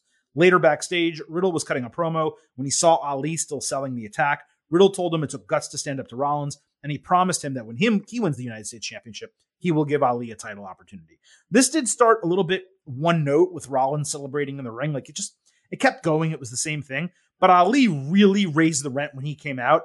I wish he had a little bit more of a reason for his challenge, being overlooked, underrated, stuff like that. But Rollins praising him and then sucker punching him was a really smart way to build the feud because it plays into what fans say about Ali that he's a really good person and likable and a good husband and father, and the stuff he represents is really important. But he's just disrespected and he never gets the chance. And it was basically Rollins almost in that Daniel Bryan role. Remember in the Kofi Kingston storyline where he became Vince McMahon and told them he was a B plus player, Kofi, and all that type of stuff. It was kind of like Rollins doing a different, more modern version of that role, being the powers that be holding Ali down when all everyone wants, including Ali himself, of course, is a chance. Now, I assume this match is going to happen at Crown Jewel. It should give them a nice stage. Riddle played his part well. I just thought it was really good overall as an opening segment to really get into the Rollins Ali feud. yeah, I was really happy to see Ali because last time we saw him, it was Bobby Lashley saying, "Hey, you'll get a shot at some point." So I'm glad they didn't ignore that. They I, didn't I fully, forget it exactly. I Yeah. fully expected so many situations with Ali. Now we're just going to move in another direction because because we got Brock and we'll figure it out later. No, they're they're right back into it. So that was great. I like like you said, he he really put Ali over, which was awesome. Um, seeing them face to face, uh, Ali's size made Seth look like a giant. I never really kind of like put that together until you saw them face to face in that situation. Um, and yeah, this whole segment was great. Had a lot of heat and intensity, and um, everything made sense. It was really captivating between the two. I loved it. Uh, definite good. One thing that's it's not really relevant to this specific segment, but I Seth's theme and having fans sing it as a heel has always kind of been a weird thing for me, and I feel like he's never going to go back to his old theme now because you have a you have a theme now that people sing. But I miss his old theme. I know it was kind of a kind of became a face theme, the original It is a Burn It down and theme, stuff like yeah. that. But I I love that old theme, and I hope when he comes back to being a face at some point that he uses it. I suspect they won't because they have fans singing a, a song, and if that's the case, they'll never bring it back. Uh, they'll, they'll stick with what they have. So we may never hear Seth's old theme again, but I just wanted to acknowledge it. It was really good. Well, I just, guess the- it, it came it came to mind because Seth was telling the crowd to sing a song and everything. His old theme was fantastic with the the Yes. the black and white, you know, noise like from a television and, and the whole deal. It was just awesome. Um, I think it was a CFO's theme, and if that's the case, it's definitely Yeah. not coming back. Yeah. Um, but if it if it wasn't for some reason, then I do agree with you. When he goes babyface again, they should definitely use that theme. But this isn't bad; it works for him. Um, maybe there's ways they can tweak it to make it a little bit more babyface when like the time comes, or like enhance the sing along portion of it. I don't really know, but you do make a good point. It fits him now. It's really good. People are singing it, but if he is babyface, it doesn't really fit as well in the future as it presently does. Uh, so let's keep going here because there's multiple parts to this. So Elias returned in the ring with a keyboard and two guitars. This was ahead of the main event. He said his younger brother's career was cut short, and then he did his Who Wants to Walk with Elias gimmick to like an okay pop. He said the song that he was going to sing was emotional, but before he could play, Riddle interrupted with bongos. Riddle said he's a huge Elias fan and he used to get zeked up with his brother. He asked Elias if he wanted to hit his bong, meaning the bongos, and then played Walk with Elias on the bongos. You know, uh, Walk with Elias, that whole deal. Uh, Elias asked Riddle to hang and listen to his song. Riddle made him promise, though, that if he stayed and listened, that they would play together one day. And Elias agreed. So Elias started playing like 15 seconds on the keyboard until Rollins' music hit. And dude, that that was it. Like this, I just thought was absolute trash. Like it wasn't fun. It wasn't funny. The idea was to give Elias some babyface rub with Riddle now that he was back, I guess, to tell fans to cheer for him. But the fans didn't give a shit that Elias was back. And it made no sense whatsoever that Riddle was suddenly back to his like full stoner joking around gimmick Yep. before he had a title match against someone who is his blood rival. That they had just established that in a fight pit match. There was not a single part of this that was redeeming. Now, if Elias had come out and done his heel shit to like really get the crowd angry and booing him, that would have been one thing. But WWE wasted that on JBL. We'll talk about that later. So I thought this was bad creative. It was bad booking. And on top of both of those, it was really bad execution. That is one big pile of shit. So my grade is bad. Yeah, this was a, a mess for several reasons, like you said. Uh, R- Riddle just being back to cartoon character Riddle was odd, and like we we had kind of moved past that. And I think the crowd was kind of taken aback by that too. It didn't really make sense. The Elias thing, I don't think this was the place to bring him back. You know, It was rushed for no reason. It seems. it, Like, it, it was it was it we was talked kind of rushed. week. The, the crowd was yeah we didn't get much of a build up just an announcement oh hey he's coming back next week It was literally. It was literally. Elias is back next week, and everyone's like, okay. And then he comes back, and the second one's like, okay. Like it was. It was a Yeah. double failure. It just yeah was. and, and it, uh, but i will say honestly more impressive than him growing the beard back in what a couple of months Most of is- it. I'd say it- half it- of it. Yeah. yeah yeah not the whole thing but it, it was good enough was the hair like the hair's really long again he's got it up in a he's got it up in a bun and everything so uh kudos to his hair growing abilities, I guess. Yeah, like I wanted I wanted more from Elias and for him to just to come back from commercial and he's just in the ring so we don't even get the like oh Elias is back moment. Like they just they really botched every single part of this Yep. return. And it's really unfortunate because you know, we liked parts of Ezekiel and other parts we didn't. They kind of hinted at the family. They talked about it a little bit. It was pretty funny. And they're just they're they weren't they're never like all in on this. There's they always got like one hand in and one hand out. And this was just it felt like a very poorly planned uh just poorly planned return, which is too bad. Yeah, and like Elias, he does work as a babyface. People don't mind cheering for him, but he is way better getting heat. Way better. So to bring him back and have him be a babyface, even though you're putting him in the ring with Rollins and Riddle, it's just like it felt forced. That's what it, that's what it was. It felt forced. If, It was like you- they you- jammed him yeah. into a segment where he didn't need to be. if you were going to bring him back as a face, let him sing a song that the fans like. Yeah, Like, and have Chad come Gable have, have Chad Gable come out and tell him shoot, shoosh him. and then he beats him in the ring. Like, how hard is that? That's not hard booking. Yeah. This is this is very strange. So, what's your grade? Is it Oh, this was bad. It was, this is not bad. not at ugly. I agree, but it was bad. We're on the same page. So let's move to the United States Championship, which immediately succeeded this. Rollins defending the title against Riddle. Elias was ringside for the whole thing. Riddle caught Rollins with the triangle choke at the opening bell. Rollins made his way outside. Riddle hit a gut wrench slam. Rollins shoved Elias at one point and ate a pump knee with the referee distracted. Riddle later hit a floating bro. They countered signatures. Riddle hit Bro Derek for a near fall. Rollins took Riddle literally off the top of the post. His feet were on top of the post with a inverted superplex and then a Falcon Arrow for a near fall and inverted Falcon Arrow. Uh, Riddle countered a frog splash by opening his legs for a triangle choke. Rollins hit a lifted power bomb, lifted buckle bomb, and a sit down power bomb, but Riddle just kept staying locked in with the triangle choke. Rollins was about to tap when he kind of like fell to his side and his leg hit the ropes. That break the submission. Rollins outside then screamed at Elias to hit him because he wanted a disqualification. When Elias didn't, Rollins super kicked him. And I think at that moment, we all knew how the match was finishing. Riddle caught Rollins outside. Then he hit the power slam and the draping DDT inside. Rollins then countered an RKO attempt, pushing Riddle into Elias, who had entered the ring for some reason. That gave Rollins an opening to hit the stomp, and he beat Riddle to retain the title. Then Rollins gave Elias a stomp after the bell for good measure. Rollins was setting up Riddle to take a stomp into the title when all of a sudden Ali ran down for the save with a spinning heel kick and a huge tope suicida. Ali then stood on the barricade as Raw ended, screaming that he was Seth Rollins' problem. So the booking of the finish, it did help explain the preceding segment. But given Ali was already involved with Rollins earlier in the show, it felt like he could have sat ringside and done every single thing Elias did with the distractions, the super kick, the whole deal, and we would have gotten the exact same result to end the show without Elias. The insertion of Elias was maddening because it was unnecessary to have the initial segment, which was bad, as we just said, and then use him in this spot when they didn't need him. Now, none of this diminished the match, which I thought was exceptional. Slight downgrade because of the finish. I went four stars and an A minus, but it was an awesome main event.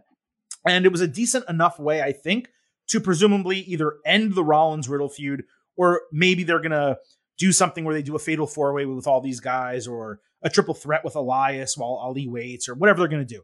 Maybe Elias does go heel after this and feud with Riddle, given he ruined Riddle's opportunity to win the title. But the real takeaway from all of this was the hot ending with Ali. And Chris, you said last week you wouldn't believe it until you saw it with Mustafa Ali. And we're going to give you a chance to say whether you now believe it or you what you saw is enough to convince you. But this was probably the strongest that he has looked in a WWE segment since right before his injury on SmackDown a few years ago, where there was talk of him getting into the Elimination Chamber and doing that whole deal. Ali going on top of Rollins to end Raw like this, it was awesome to see. Great match, great ending. Again, you just didn't need Elias. This was good. Right. It, it was a good. I loved the match. Hated the finish. Didn't like the post match until Ali showed up. And then I was like, "Oh, okay. Like now now we're moving somewhere." So so that that's good. Yeah, we'll move into Ali. Rollins will move in. Maybe we'll move into to to Riddle Elias, and this was the way to kind of get Riddle away from Seth moving forward. I just I still don't think Elias needed to be in this. You could have picked anybody else on the show to just have ringside or something like that. So that was um, that was uh, annoying. Ali, I I think it's something. I think we've got. I think we've got something. We're almost going. Uh, I think there. we got something going on with Ali. There are clear plans, and th- it was Seth won, so it's done. And I think we're going to move into a Seth Ali feud here. I don't think Ali's going to win the feud, but this is going to be Ali in a singles title feud that we haven't had since did he have the U.S. title back in the pandemic days? He did have the U.S. title at one point. I don't. I don't know when it was. Yeah. So Actually, wait. No, I don't think he's ever won a title on the main roster. Now that I'm thinking about it. Yeah, I think you might be right. You might be right. So, yeah, I, yeah. I said last week or however many weeks ago that don't get your hopes up about Ali until we see something, and I, th- I, I think we're seeing something. He was involved in the U.S. title storyline. Uh, he has never had a championship in WWE. He was basically almost never. I don't think he was ever really in NXT, or at least not for a significant period of time. Um, no, I think he came right into the cruiserweight division, if memory serves. He may have appeared on NXT, but he certainly wasn't. Um, he was a 205 live guy from the beginning. He never won the cruiserweight championship there. He never won the United States championship. Uh, there was the situation that I don't think he ever would have won the title, but the whole deal with Daniel Bryan and they were going to utilize him, and then it was Kofi Kingston, and and that whole thing took off. Um, and then he went right into retribution after that. So no, he yeah, never he's he, never hold the title, and, I, and he's not going to he's not going to yeah. beat Seth Rollins for this championship either. I think the way we know that the Mustafa Ali thing is real is not if he challenges Rollins for the United States Championship or has a really really good match. It's the immediate feud after that.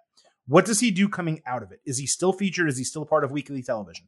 If he is, then they're actually doing something with Ali. If it's wham bam, thank you, ma'am, and after this he just kind of goes back into being an occasional player who they utilize when they need to beat someone, then we can go ahead and say they don't have plans for him. So that's the only way we're going to know. I think the fact that they did come back to him here tells me that they did have a plan all along. And, and, and that alone means something. That they I believe they had a plan all thing. along. I, I believe they had a plan all along to do a feud with Rollins. The question is, though, are they going to keep using him after that? Sure, sure. So you know? yeah, he did. He did fight for the cruiserweight title at WrestleMania 34. He did great match, great match with Cedric yes, Cedric with uh, Cedric Alexander. Incredible. Did not win, and he had Austin. That was when he had the light up mask entrance. That was super cool. Uh, so yeah, this is good to see. Good, to and see. they need to, and they need to repackage Ali. Like I, I, I'm hoping that this whole like I'm a problem, I'm going to be your freaking problem. Maybe that's the gimmick. Um, I think Corey Graves referred to him this week and last week as like the disruptor, which is again a pretty good like gimmick when you consider like modern things that are going on. They always people talk about disrupting industries and doing things like that. Well, Ali definitely is like that. So the problem, the disruptor, he needs new gear, he needs a new entrance theme. He has to do something that's more believable than still using the stupid retribution kind of theme with just the beats and his name in bright lights. Like give this guy something to chew on. He's going to go with it. I love the look and the black and the yellow. That looked different and cool. So yeah, I just hope he, I hope this is kind of the start or part of a repackage and they're just not using like, hey, here's Ali, we can use him now, and then we put him back in the box. I'm not concerned about that. I'm just saying that is yes. possible given yeah. what's happening. If, if, he if he wants to disrupt and he needs some some VC money out there, uh, apparently Cameron Grimes is around. So there's Cameron Grimes to fund him. There's a million different things they can do. So yeah, I'm, I'm with you on that. All right, let's uh, keep going here. Uh, we had the Good Brothers against Alpha Academy in a scheduled match. Otis missed a Vader bomb. Luke Gallows hit a re- pretty cool, actually, pump handle sidewalk slam. Otis broke up Magic Killer. Gallows put him into the stairs. Karl Anderson then tried to counter a moonsault with a boot. It kind of missed, but Gable smartly acted like he was countering it and tried turning it into an ankle lock. And then the Good Brothers hit the Magic Killer and got the win in eight minutes. Uh, Judgment Day entered immediately after the bell. Finn Balor mocked Too Sweet by saying OC is doing the same old shit, that he started the club and he will be the one to end it. Balor then made a six man challenge for Crown Jewel.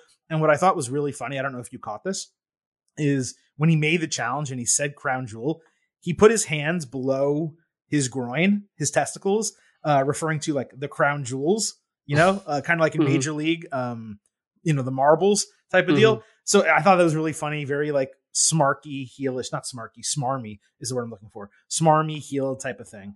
Uh, AJ Styles immediately accepted. He had a really good line about asking Rhea Ripley for permission, asking mom for permission. Uh, Dominic Mysterio stepped up, telling them to go to SmackDown like his dad. Styles wanted to fight Dom one on one. Ripley said he'd rip them limb from limb. So Dom like grabbed the mic and just repeated exactly what she said, which I thought was hysterical. Uh, Styles then said that he'll do what Rey should have done, beat the shit out of him. So the match, Good Brothers Alpha Academy, it was whatever. I just can't really get excited by them being back yet. There was something later that happened that I thought was funny. Um, but WWE does have to develop more heel tag teams on Raw or start putting heel singles together because I'm just tired of seeing Gable lose every week, either in a tag Yeah. team match or a one on one. It's totally fine that he loses, but that the fact that it's every week and he rarely wins, it's frustrating when there is something there with Alpha Academy. They, they get great reactions from the crowd. I'm not necessarily saying they should be champions, but if there were two pairs of tag team championships, then yeah, they probably should be one of the champions at this point. So that's kind of frustrating. Uh, the promo segment that followed the match, it was a simple but really fun way to set up the crown jewel fight, and I just thought this was good. a quick correction on the AJ promo on the line he said to, to Dominic. No, he he said get your gear on, get stretched out, and drink a lot of water because I'm gonna do what your dad should and beat the piss out of you. Oh, it, it was a nice build up to to to say beat the piss out of you. Like I actually really liked it. I uh, just I thought that was I thought that was a really really strong back and forth promo between both Mhm. of the groups. Like Definitely. just really really solid stuff. Um, the I, I still hate the name the OC. Like maybe we're just old, but I think of the just- sh- I, can't- think of the TV show every can't time. think of the TV show. I know. Yeah, I know it used to be the club. I think I liked the club more than I liked the OC. The club is Finn better. The original club. yeah, you know, Finn- and- but but he wasn't original because, like Finn Balor said, I'm the one who started this stupid club. Which again goes back to what I said before about this whole thing: is that they're just trying to do Bullet Club without doing Bullet Club, and Right. you're not going to actually have Bullet Club, so it just kind of makes the whole thing awkward. But it's not even Bullet Club because they're three people, so it's not a faction, you know, wreaking havoc. The truth is, Judgment Day, not neither of. The, I want to make it very clear, neither of these groups is Bullet Club. But if either of them was closer to it, it's Judgment Day. Yes, yes. So it was, you know, it was. I, I don't love the name. I did like. I don't know if the music they had was new or not, but it felt I new, and think I, it was kind of liked it. I- I'm not sure. I it was good. I liked it. either way. Yeah, I liked. Yeah. I liked it too. Um, good to see them come back, get a win, establish them. I'm not so into them in this setting. We'll get into in a minute the other thing that they did, Mhm. but uh, this was still a really good segment. I, I thought the post match between the two groups, teams, not quite both factions, was Uh, Judgment Day very is a faction. They are a faction. you well, right. They're, it's not two factions, so so right. one is a faction, one is a group. Very good back and forth. Yeah, faction group warfare, I guess is the best way we can, we can put it. So the segment that you're mentioning that I alluded to, uh, so between this stuff that we just talked about and the Styles Dominic match that happened later in the show, Cameron Grimes made his main roster TV debut, and he asked the Good Brothers to be his partners for his NXT showdown with Schism. So for those who don't know, uh, Cameron Grimes is involved in this feud with a trio of people in NXT, and he's kind of a loner. No one has his back. He can't really trust anyone in NXT. So he said he would go to Raw, or he said he would go to the main roster and get some partners for their match on Tuesday. So he basically asked the Good Brothers to be his partners. Gallows was all about it because he knew that Grimes is a crypto millionaire, and the Good Brothers always put money first. It's always about the dollar. And then Karl Anderson basically agreed, and Styles was kind of aggravated at them for like taking the match because they were putting money in front, but they're like, hey, that's what we always do. You know us, we're the same dudes. And then Karl Anderson was like, hey, AJ, when we're done with tonight, let me sell your vest on eBay to make more money. So the whole thing played into their gimmick. And I thought it was hysterical. Like I, at first, I was like, why is Cameron Grimes asking the Good Brothers? Like he can't really find a better team on Raw to utilize. And then, like as soon as it started transpiring, I was like, oh, that makes so much sense. So it was really smart, really well done, and executed. It was good. This was very funny, and this is the kind of stuff I want to see from the Good Brothers at the OC. Like, Exactly. yeah. like this, like uh, Gallows and Anderson on BTE when they were in uh, when they were in kind of in Impact slash ROH or AEW whatever. They were hilarious in their just kind of their backstage talking conversations. Like they're really funny dudes just winging it too. Like, and obviously it's not going to be as crude as they were on on, on AEW and BTE talking about, you know, just stuff they do with their dicks and stuff.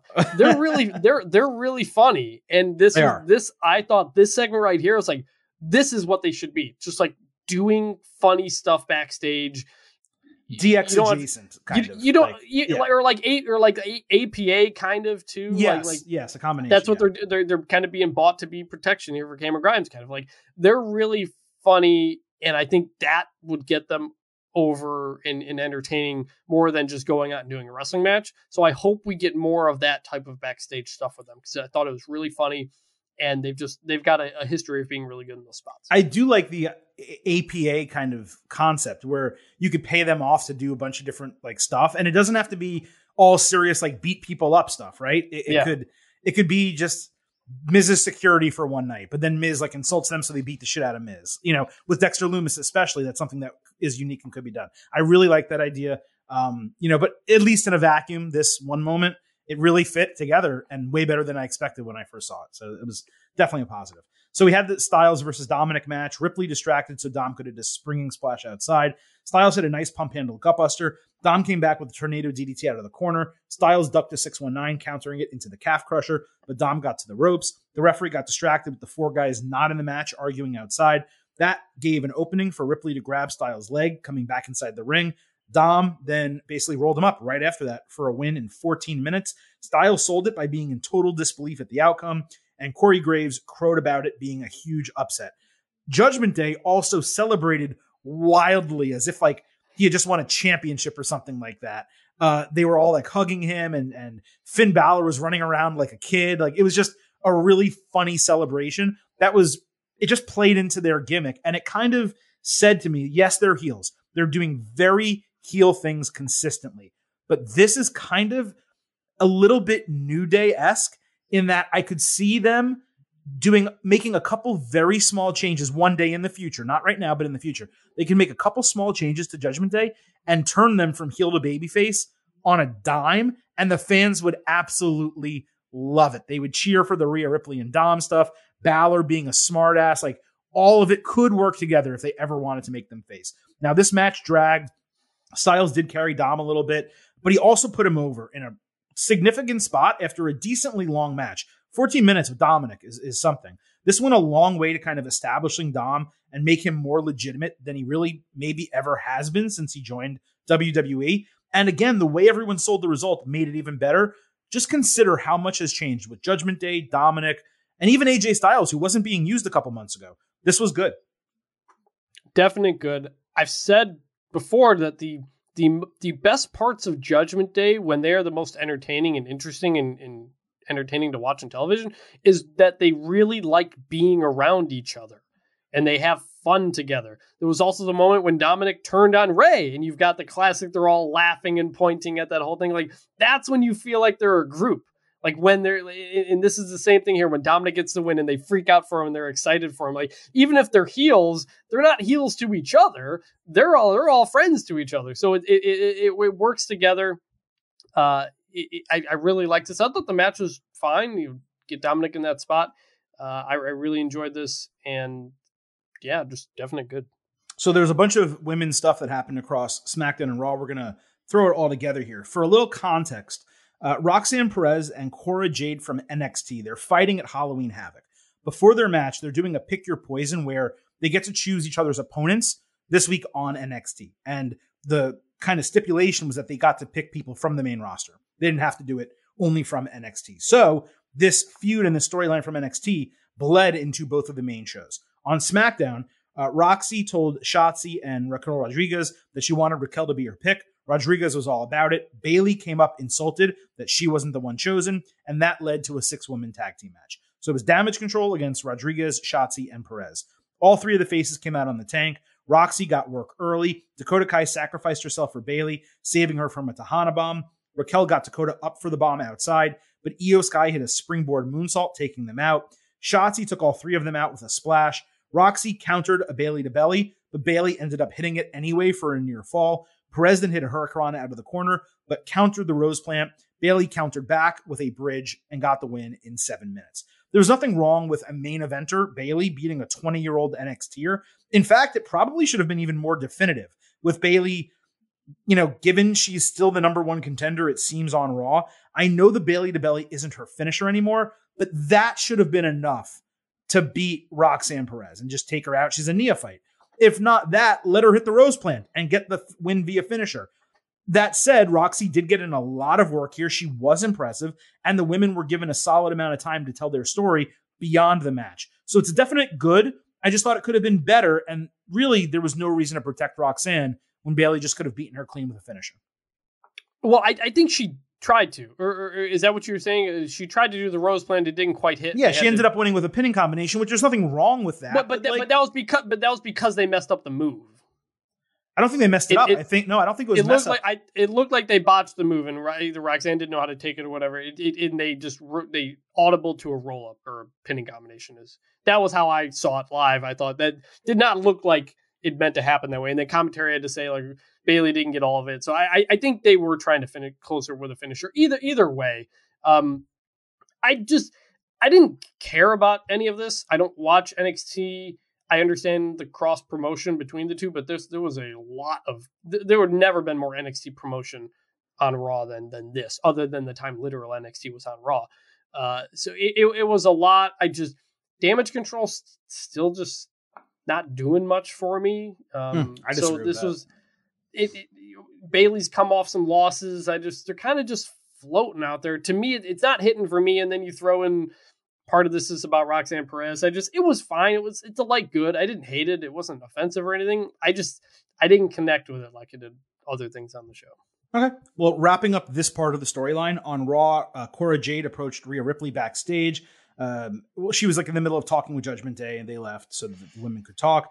Jade said she couldn't come up with anyone as ruthless or dominating to fight Roxanne than Ripley. Rhea bought into it because it's kind of best friends at odds, and she's experienced that in NXT, so she agreed to join her uh, and be part of that match. I thought it was a solid backstage segment, not really much to grade, but I'll give the booking a good because it's really smart to have Rodriguez and Ripley as the two poisonous opponents. Strong continuity from old NXT storylines, friendship angles, all of that. This is also going to be Rhea's first television match since June. So now that she's cleared, it's good for her to get a tune up in NXT. It all kind of fits together.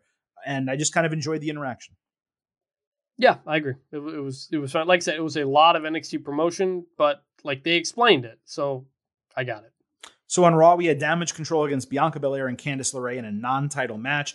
Bayley on commentary talked about being friends with LeRae, but being offended that she didn't tell her she was returning to WWE because she's been a loyal friend and she would expect to hear that from her friend. Uh, Belair whipped LeRae under the ropes for a sliding kick. Uh, Kai held the Belair by her braid for like a tug of war to prevent a tag. Bianca got it anyway. Candice went on a run and used Dakota as a platform for a step up senton on Io. Belair had a great hot tag and did an assisted missile dropkick with Candice for a near fall. There was a really rough counter to the glam slam, but Dakota booted Bianca outside. LeRae then caught Kai with like an extended leg style codebreaker. Bayley grabbed the kendo stick from under the ring, but Belair caught her and speared her over the announce table. That led damage control to take out LeRae two on one with a kind of cool deadlift 360 drop. I don't even know really what that move was, but it was a nice tag team finisher type of move to get the win in 13 minutes. So it was a damn good match until maybe the final 30 seconds. Belair's portion of the finish is just a little bit sloppy, but it was nice to see Damage Control debut a new finisher. They were obviously the right winners given they're the champions, and Candice was clearly the right person to take the fall given she's not being built for anything yet. And by the way, it's okay to debut someone and not have them be successful right away. She doesn't need to be. So I think she's playing her role pretty well to this point. And yes, this also got plenty of time, which benefited everyone, including Candice, despite her taking the loss. She may have been the MVP of the entire match. It's also clear, to me at least, that Io and Dakota are finally starting to gel in the ring. So all of this to me was good. Uh, it, it was good. You know, they, they, they did a little bit more with Candice. I, I think we said last week, kind of like, who is she? what is she like? All we know is that she's Johnny Johnny Gargano's wife, and that's it. Um, still would like some more of that. Match was good. I just generally, I'm, I'm just, I'm very much out on on damage control with Bianca. Like I just I want them to go their separate ways now. I want Bianca to do different things, get into something different. It just has felt just kind of repetitive for weeks and weeks now. It was fine, it was good. I just didn't really care about it.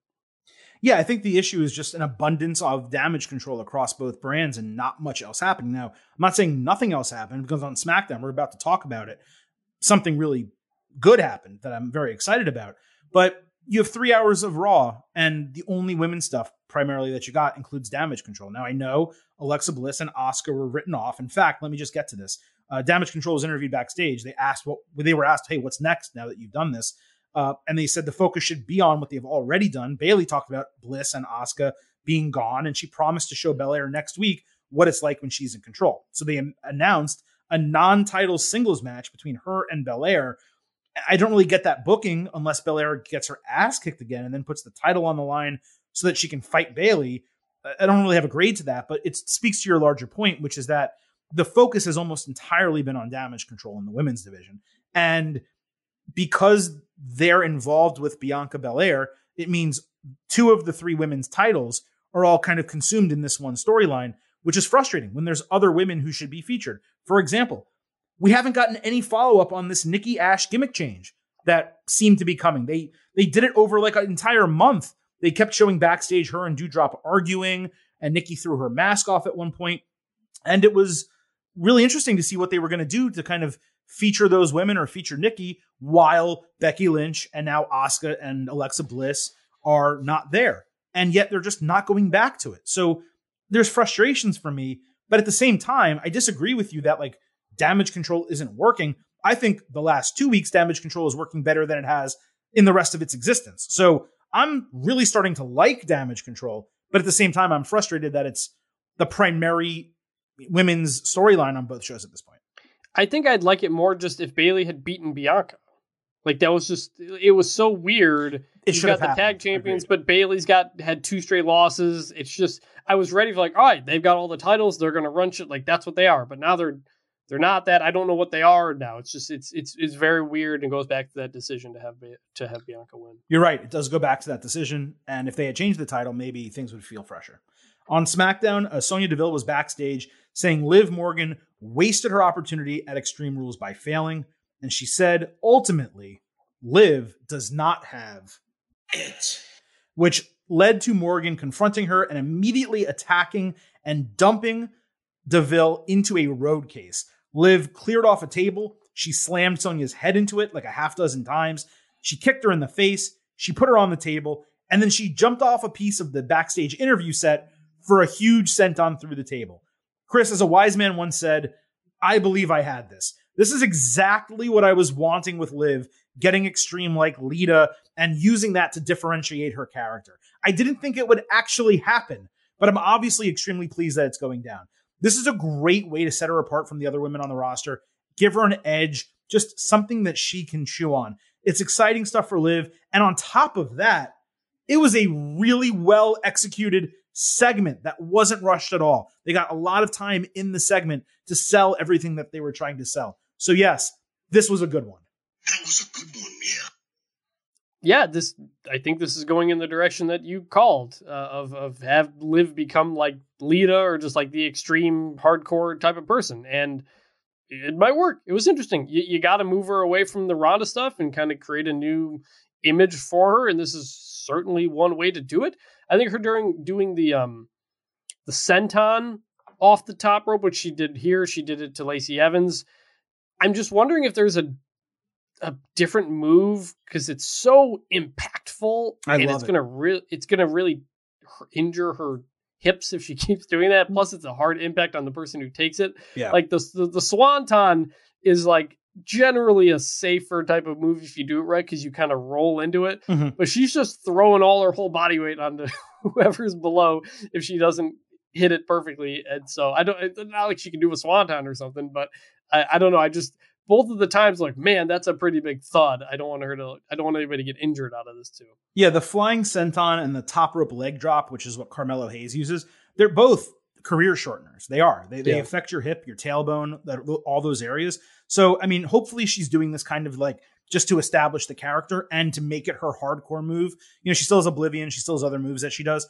And so that's my hope is that it's specific for these situations, but it also looks awesome and it's aggressive.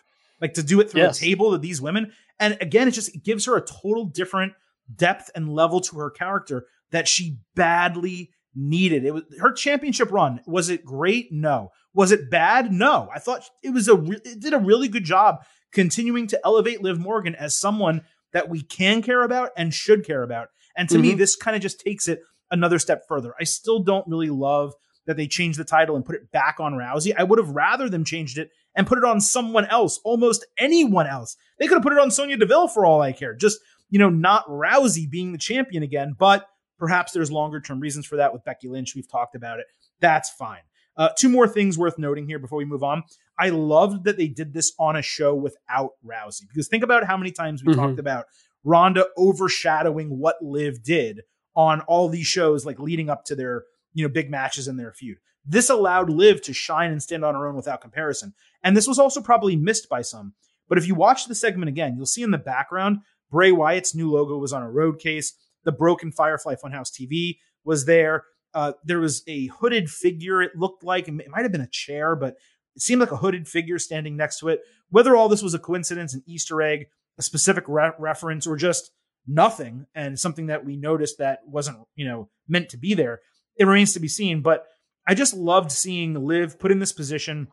Uh, I thought it was an indication that we're making some progress with the women's booking that we've been criticizing. Both matches got more time than they have previously. I think it was 20 total minutes of women's wrestling. The week before it was like eight or something like that. And again, 20 is still not enough, and one match per show is still not enough. But this backstage segment with Sonya and Liv is an example of telling a women's storyline without a championship being involved. You put one or two more of those on Raw, and now we're back to where we used to be, where we're excited about the women's division. So there's still plenty of steps to take, but this was definitely a step in the right direction.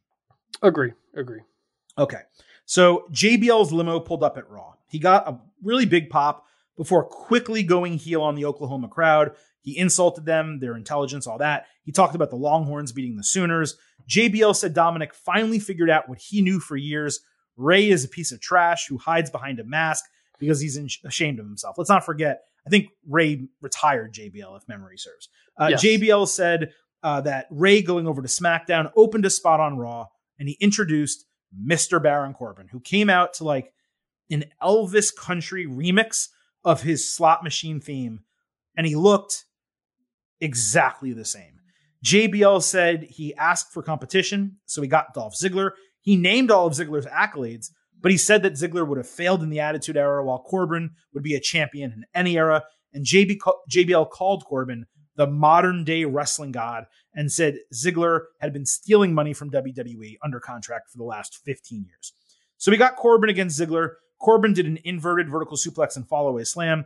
Ziggler's famouser got a near fall. Corbin in, avoided zigzag by holding the ropes. He hit deep six. Ziggler came back with zigzag for a false finish. Corbin then hit a super kick and countered it into end of days for the win in 13 minutes. Chris, believe it or not, I have way too much to say about this. So let me be clear. JBL was outstanding. It's like that promo was something building up inside of him for years, and he finally got to release the steam of the entire thing and let it out. Was it cheap heat? Absolutely. But JBL is a master at cheap heat, and he was on fire the entire time in the ring. And him still hating on Rey after all these years was tremendous. So I want to be very clear. JBL's promo was good, which makes it a shame that it was wasted to bring back Corbin almost identically to how he left, only with a new nickname. It's like they somehow forgot the repackage was the entire purpose of writing this guy off of television for two months. Literally, the second the music hit, I audibly groaned in my house because I knew the entire thing was dead from a booking standpoint. Why would you not put Corbin in a suit cutting a promo alongside JBL? Why not have him return to the lone wolf gimmick? Why not have JBL find him a partner from NXT and reinvent him as a tag team star? Cameron Grimes was even on the show. They actually fit from a like character standpoint, the rich, the money, the whole deal. Why not do anything different than the stupid flat brimmed hat and slot machine bullshit. Oh, I'm sorry. He's Baron Corbin, not Happy Corbin. And oh, he has half nude colored gear that made him look even worse than he looked before. It's like someone took a seat out of a car, unwrapped it, and made it into wrestling gear. Seriously, Chris, when is the last time a blatant remix on an old nickname worked out? Who gives a shit about the modern day wrestling god in 2022? What exactly did JBL do for this guy? When you use a legend like this, it's supposed to be to give a rub to like an unestablished, newer or younger guy. We talked about Kurt Angle with Jason Jordan, or maybe it should have been Chad Gable instead. Corbin is 38 years old. He's not some protege. He's been on the main roster for seven years. He's already accomplished a ton. Corbin already got a lot of heat. Maybe some of it was go away heat. He did not need JBL as a heater. And what exactly did JBL accomplish here? We learned nothing of a new character direction, mindset, anything. This was one of the laziest and least effectual alignment type booking moves I have ever seen. And then beyond that, they put Corbin in the ring with Ziggler for a match that we have seen a hundred times. Why not let him wrestle like Angelo Dawkins or someone young and exciting so that the new Corbin could impress us? He's actually good in the ring. Ziggler is good in the ring. There was nothing wrong with the match itself, but it's like eating Cheerios with oat milk. It's just one thing that's bland and tastes exactly the same. It's a single note. So yeah, I'm going to split this in half. The JBL promo was good. It was very good, in fact. He deserves his flowers. But this lack of character change and booking for Corbin was straight up ugly creative.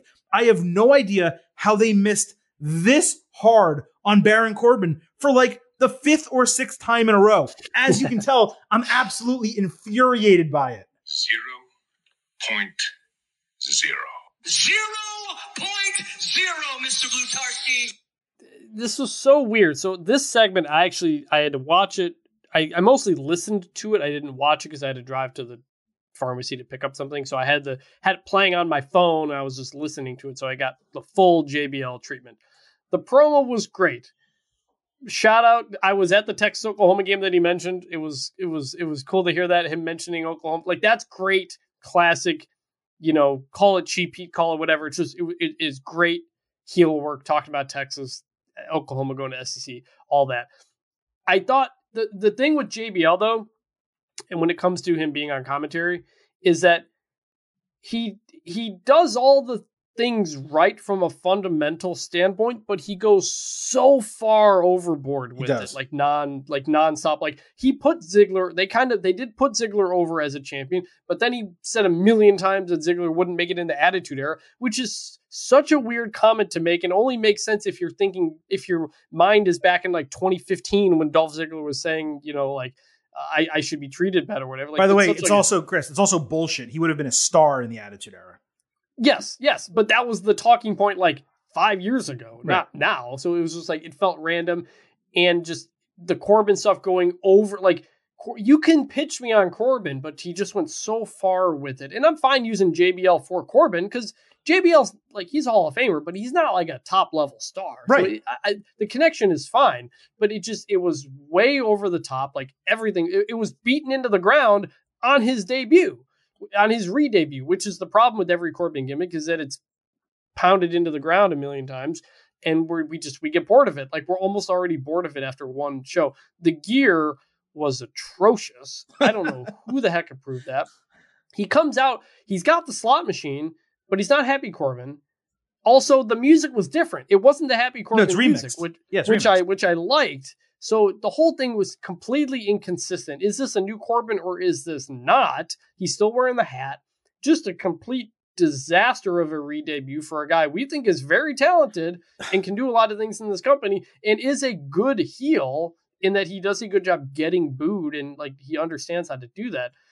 This just uh, just kind of like the Elias thing, just this felt completely just thrown together, rush. I don't know. It's just a real mess of things, and it's too bad. This was such a massive failure. I mean, again, if the the alignment with JBL was fine. When we saw him getting into the limo two months ago, we're like, oh, that's so interesting. Like he's going to boost his confidence up and, and he's going to change. And I was expecting, hey, he's going to start coming out in a suit and you know being hoity-toity a little bit, and and it would be a way to get Baron Corbin back and, and do something like that. Again, if you took him with Cameron Grimes and you paired them up as a tag team and you gave them a name and JBL was their manager, now you have something interesting that you can sink your teeth into. But JBL was brought in literally just to stand next to him and have nothing else change.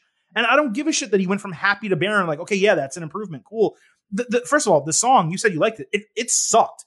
It was an awful entrance theme. It was a remix from what they did previously. I think they made it even worse than it was previously. So every single part of this was horrible. It was almost like it got worse and worse. And with the exception of bum ass Baron Corbin, which was a great gimmick, it actually really was. Mm-hmm. It's every other gimmick that he's had has been worse than the one that preceded it. I've never, I can't remember seeing that happen in WWE, in WCW. I'm sure there's an example of it, but I can't remember. The Lone Wolf Baron Corbin remains the greatest Baron Corbin gimmick. It was the greatest gimmick, the greatest entrance, and the greatest nickname. And yes. every single thing that's happened since then, with the exception of Bum Ass, which was good but too short lived, has been worse and worse and worse.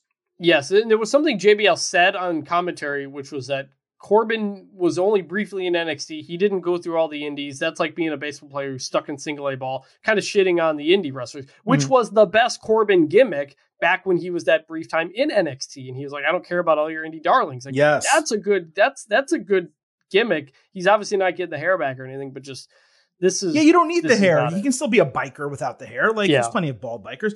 It just it's it was so maddening to me that they brought him out. They they took him out. They put him with JBL, and I think you and I were both like, "Hey, cautiously optimistic." Like we we've been saying for a long time, this guy badly needs to be repackaged. He has to go back to being Baron Corbin, and he just needs everything has to be different. And instead, almost nothing was different. I've just never seen a non-repackage repackage before. And as much as the Elias thing pissed me off, at least I could compartmentalize that and say, "Oh, it's Elias," and like, really, what's the ceiling there? It doesn't really matter. This, there's a ceiling. Baron Corbin's really good. He's good on the mic. He gets heat, and he's actually a fun person to watch wrestle. And they just keep wasting it. Chris, by the way, did you notice how baggy JBL's suit pants were?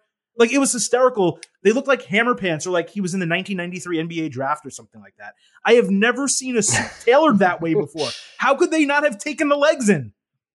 Did you see this or no? I didn't know. That was when I was driving, so I only heard him. I didn't see it. I did not. I'm gonna move on. I'm gonna move on to the next segment. I want you to Google it right now, like JBL yeah, I'm, Raw I'm, Corbin. I want you to see what these pants look like. So I'm gonna move on. We'll come. We'll circle around after you've seen this.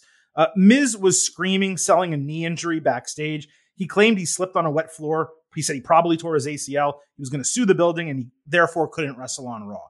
Miz was selling the knee on the training table later when Byron Saxton walked up to say the custodial staff saw him pour water on the floor and then sit in it. Miz stopped screaming. He tried to explain how it was a real knee injury when suddenly we heard in the background Johnny Gargano yell out, Oh my God, that's Dexter Lumis. That led Miz to jump off the training table, clearly without pain and clearly being able to wrestle. Before the match, Gargano told Miz he knows the real story behind him and Lumis. Gargano said Miz could get out of this entire thing if he just told the truth. Miz had no idea what Gargano was talking about, but said now, after he finishes with Lumis, Gargano is next on his list. So we had Miz against Dexter Lumis scheduled in the contract match. As Lumis was making his entrance, Miz attacked him and beat the shit out of him with a chair. Then he took Lumis out with skull crushing finale into the chair. Gargano confronted Miz again backstage. He said, Hey, all you need to do is tell the truth. And if you do, the worst thing that will come out is you're going to get canceled. But if you don't come clean, I'll blow the whistle on you. At first, it felt like more storyline was added without time for resolution. But then they did the swerve with the attack and the backstage confrontations. And for me, the booking all came together. The creative has been on and off with this for the last month. One week's good, one week's bad. We keep talking about it. This was a night where I thought it was on. For me, this was good.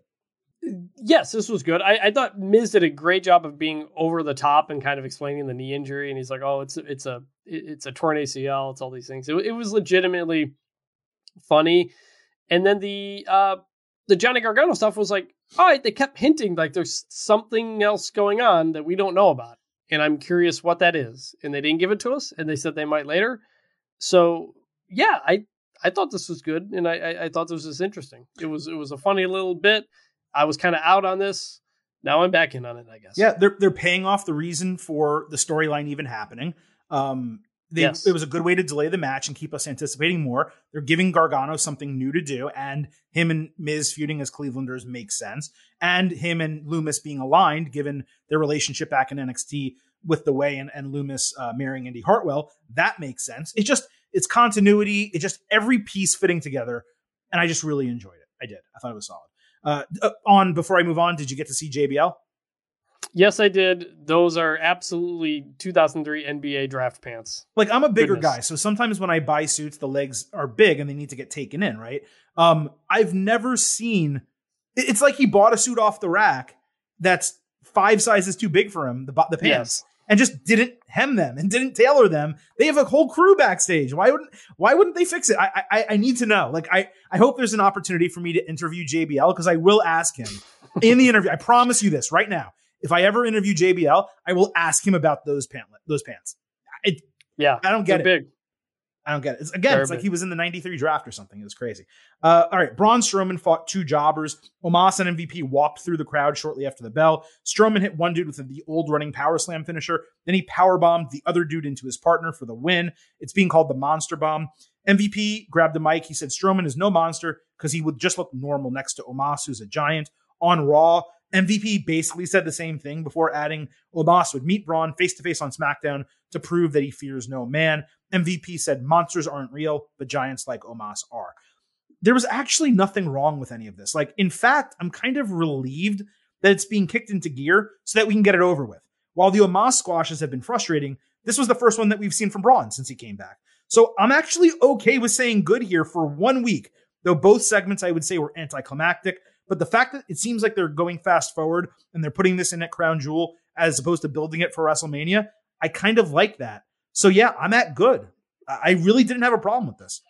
I'm giving a bad to the squash. I'm giving a good to the everything else, and kind of just talking about Braun versus Omos. That's good to see. I'm I'm looking forward to that. It's going to be fun. It's going to be a lot of big meaty men slapping meat. But I'm just I'm not going to get into a squash of jobbers. No, it's not all. exciting. It was just bland No. and boring. That's the best way to put it. Yeah. Uh, Legado del Fantasma fought Hit Row on SmackDown. Hit Row attacked before the bell. Santos Escobar tripped Ashante the Adonis off the apron. He rolled under the ring. Zelina Vega took BFAB down outside. That let Legado hit their finisher, which was finally given a name, Sacrificio, after all these years. And they got the win in two minutes. So the finisher getting a name, as you can tell, I've been begging to hear this. Anyone who listens to our NXT episodes, I have not understood why these guys have not had a name to their finisher. There was a time where I probably mentioned it on every single episode for months. But also, Legado keeping their theme is a good thing because when they turn babyface and the fans get to chant it, it's going to be awesome. But despite all of that, this segment was garbage. They went right to the main match of the feud and they ended it without hardly any wrestling. Neither Escobar nor, Vega spoke. No one got over or benefited from two minutes in the ring. It was basically a way to like waste TV time. I may love Legado, but this was absolutely pointless. If the pre match attack led to a hit row win because hit row was the one attacking, then okay, maybe you can make sense of that. But Legado won. This was just bad. Yep, it's a bad, too quick, not much of a build. I still just doing the the tag team. It's not clear they're like presenting Zelina and Santos Escobar as both leaders, and I'm not sure who is the leader. It's still not clear. Still have very high hopes and expectations, and, and think they'll figure this out. But this just this segment alone, debuting against Hit Row, a, a- a group that nobody has any feelings towards, doesn't create any heat. I think that's the issue. I disagree that we don't know who the leader is because when they made the entrance, Escobar stood in front of the rest of them in a suit. So to me, that was clear. But to your point, they there's nothing, there's no promo, there's no storyline, mission. Like like they, had all this Yeah. opportunity and all this TV time, and they just did a two minute bullshit match with the pre match attack. So it, it just didn't benefit anyone, and that's always the biggest frustration when you do something on TV and no one comes out of it looking good and no storyline advances, and it's just not interesting. I love Legado. I still have very high hopes and aspirations for them, but this was not it. This was bad. Uh, LA Knight fought Mansois, Man Masse. These names, it's so tough. Uh, tried distracting, but got booted off the apron. Knight then hit blunt force trauma BFT, which is like a package cutter, to get the win in three minutes. After the bell, he grabbed the mic and he went heel. Commentary did a good job putting him over, the promo didn't really accomplish much. Having Knight debut as a heel, it was probably necessary given the roster alignment in SmackDown. It's very uneven heels and baby faces. It's just not my preferred version of him. I'm going with a provisional good because, as I've said before, I prefer him as a babyface to a heel. He works a lot better. I think he can still succeed as a heel, but he didn't succeed as a heel for me in NXT. I didn't mind this being a three minute match. Uh, maximum male models, the wrestlers individually are kind of jokes. So if you're going to have him beat one of them, you're not going to have them go on like an eight or nine minute match. It's going to be something like this. So I'm saying provisional good, not out of it yet. Was I thrilled? I wasn't thrilled. Agree on all points. I'm giving it a good. I said last week, I said when he debuts, it cannot just be a wrestling match. Like he's he's going to get whatever heat, get over, whatever. It's going to have to happen on the mic. We didn't get a ton on the mic, but we got something. A little tease, match. a little taste. We got a, a little bit. Um, he titillated our so, juices on the mic a little bit. Yeah. So and, and you know like he is naturally, I think, a heel because he's so brash and confident and kind of looks like a guy he'd love to punch in the face. Mm-hmm. But he did do a very good job as a face in NXT in the little bit that I watched back then. So you, you know, we'll see where it goes. I, I think it's uh, uh, it's it's not a bad start. I, he might be one of those guys. I'm sorry, I thought you were done. I'm sorry. Uh, he might be one of those guys where you have to introduce him as a heel, yeah. so that the baby face turn hits right. Otherwise, you're like, why? Yeah. Why are we cheering for this guy who's so cocky and so arrogant? Mm-hmm. So maybe that's the idea. Maybe it's like, well, you have to debut him as a heel, and then they pull the trigger, and you're like, oh my god, he's over as hell. And that's what happened in NXT. To be fair, yes. Once they pulled that yes. trigger, he was over like Rover. So, uh, and lastly, in terms of things that happened on TV, uh, there was another Viking Raiders vignette with Sarah Logan saying some creepy stuff. You didn't see her face; it's pretty clear it's her. I honestly couldn't even make out what she was saying. The visuals were cool. I can't say I'm pumped for for it. I like the Viking Raiders the way they returned as I like the fact that they were new and vicious. I didn't like that they were being called new and vicious. So bringing her along for the ride, um, as long as it's not corny, then I'm probably going to be okay with it. Yeah, I just I don't really have any thoughts until I see them right. out again. That's fair. And lastly, before we wrap up, I just wanted to note uh, Kevin Owens, Ciampa, and Austin Theory have been notably absent from Raw recently uh, KO and Theory were such a big part of the show for so long that it actually feels like there's a vacuum without them being there. Now, Owens is going to be on NXT for the KO show uh, on Tuesday night. If he was on vacation, that's fine, obviously. He does have vacations worked into his contract, but it seems weird to bring him back and then put him on NXT for like this type of in ring segment. Now, he did a short Twitter video message right before we taped on Tuesday. He didn't seem to know when he would be on Raw next. I thought that was odd. And I know he's probably not going to go to Blood Money in the Sand. I don't think he goes over there, but he can still be on TV. He's been off Raw for a month at this point. Ciampa was kind of written off through the Dexter Lumis interaction, and I think it's for a personal reason. So that's fine. I don't think we've been missing Ciampa, even though I love him certainly, and I liked him on Raw, what he was doing. But while there's plenty of good people on Raw, again, Chris, it just kind of felt like Owens in theory, they're particularly needed there. They bring energy level, excitement. So it's just surprising they haven't been around. So, you know, we don't know all the circumstances surrounding it, but it is something that I noticed last week and I didn't really say anything about it. And this week it became even more apparent that they weren't there. They're mentioning Ciampa eh, not being there, which is a positive, but Theory's the money in the bank briefcase holder. He's gone. And Owens was someone who came back, um, you know, once he did the Ezekiel thing and he called out Roman Reigns and he was going after his title. And like three or four weeks ago, he showed up on SmackDown and gave Sami Zayn shit. So I just, I'm really confused with what they're doing with him yeah, I don't know. You know, with Elias coming back, we were all wondering, like, hey, is he going to have a backstage bit with Kevin Owens? And, you know, maybe they will in the future. I don't know. We don't know what's going on. Kevin Owens is, you know, a championship level player. He, he changes the show when he's on it, and Austin Theory has the money in the bank briefcase. So, I don't know. Alrighty. Well, that is it for this edition of the Getting Over Wrestling podcast. A little bit longer than we expected to go, but I did think we had a couple really fun conversations on the show. And yeah, my uh, JBL Baron Corbin rant maybe may have gone a little bit longer than I expected, but that is all good. So thank you for joining us as we wrapped up this week in WWE. Now, in a strange uh, programming adjustment, NXT and AEW Dynamite are both going down Tuesday night, which means our normal Thursday show will actually get produced on Wednesday. So go ahead and about 24 hours from when this WWE episode is published, look for our next episode of the Getting Over Wrestling podcast. Certainly screwing with the Silver King's schedule a little bit, but not a big deal. I will adjust when that show does come out. It, it's going to be a big AEW show. Uh, Jon Moxley is defending the championship against Hangman Adam Page in his hometown, Moxley's of Cincinnati. It's also going to be the NXT Halloween Havoc Go Home show, which means this will be an ultimate preview episode. So be sure to stay tuned to us and get that second episode one day early this week here. One more thing before we get out of here, please do not forget to follow us on Twitter at Getting Overcast. And remember that this podcast.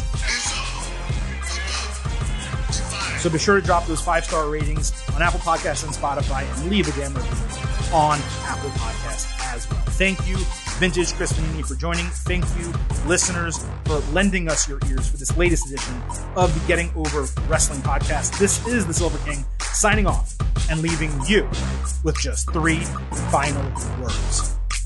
Bye for now.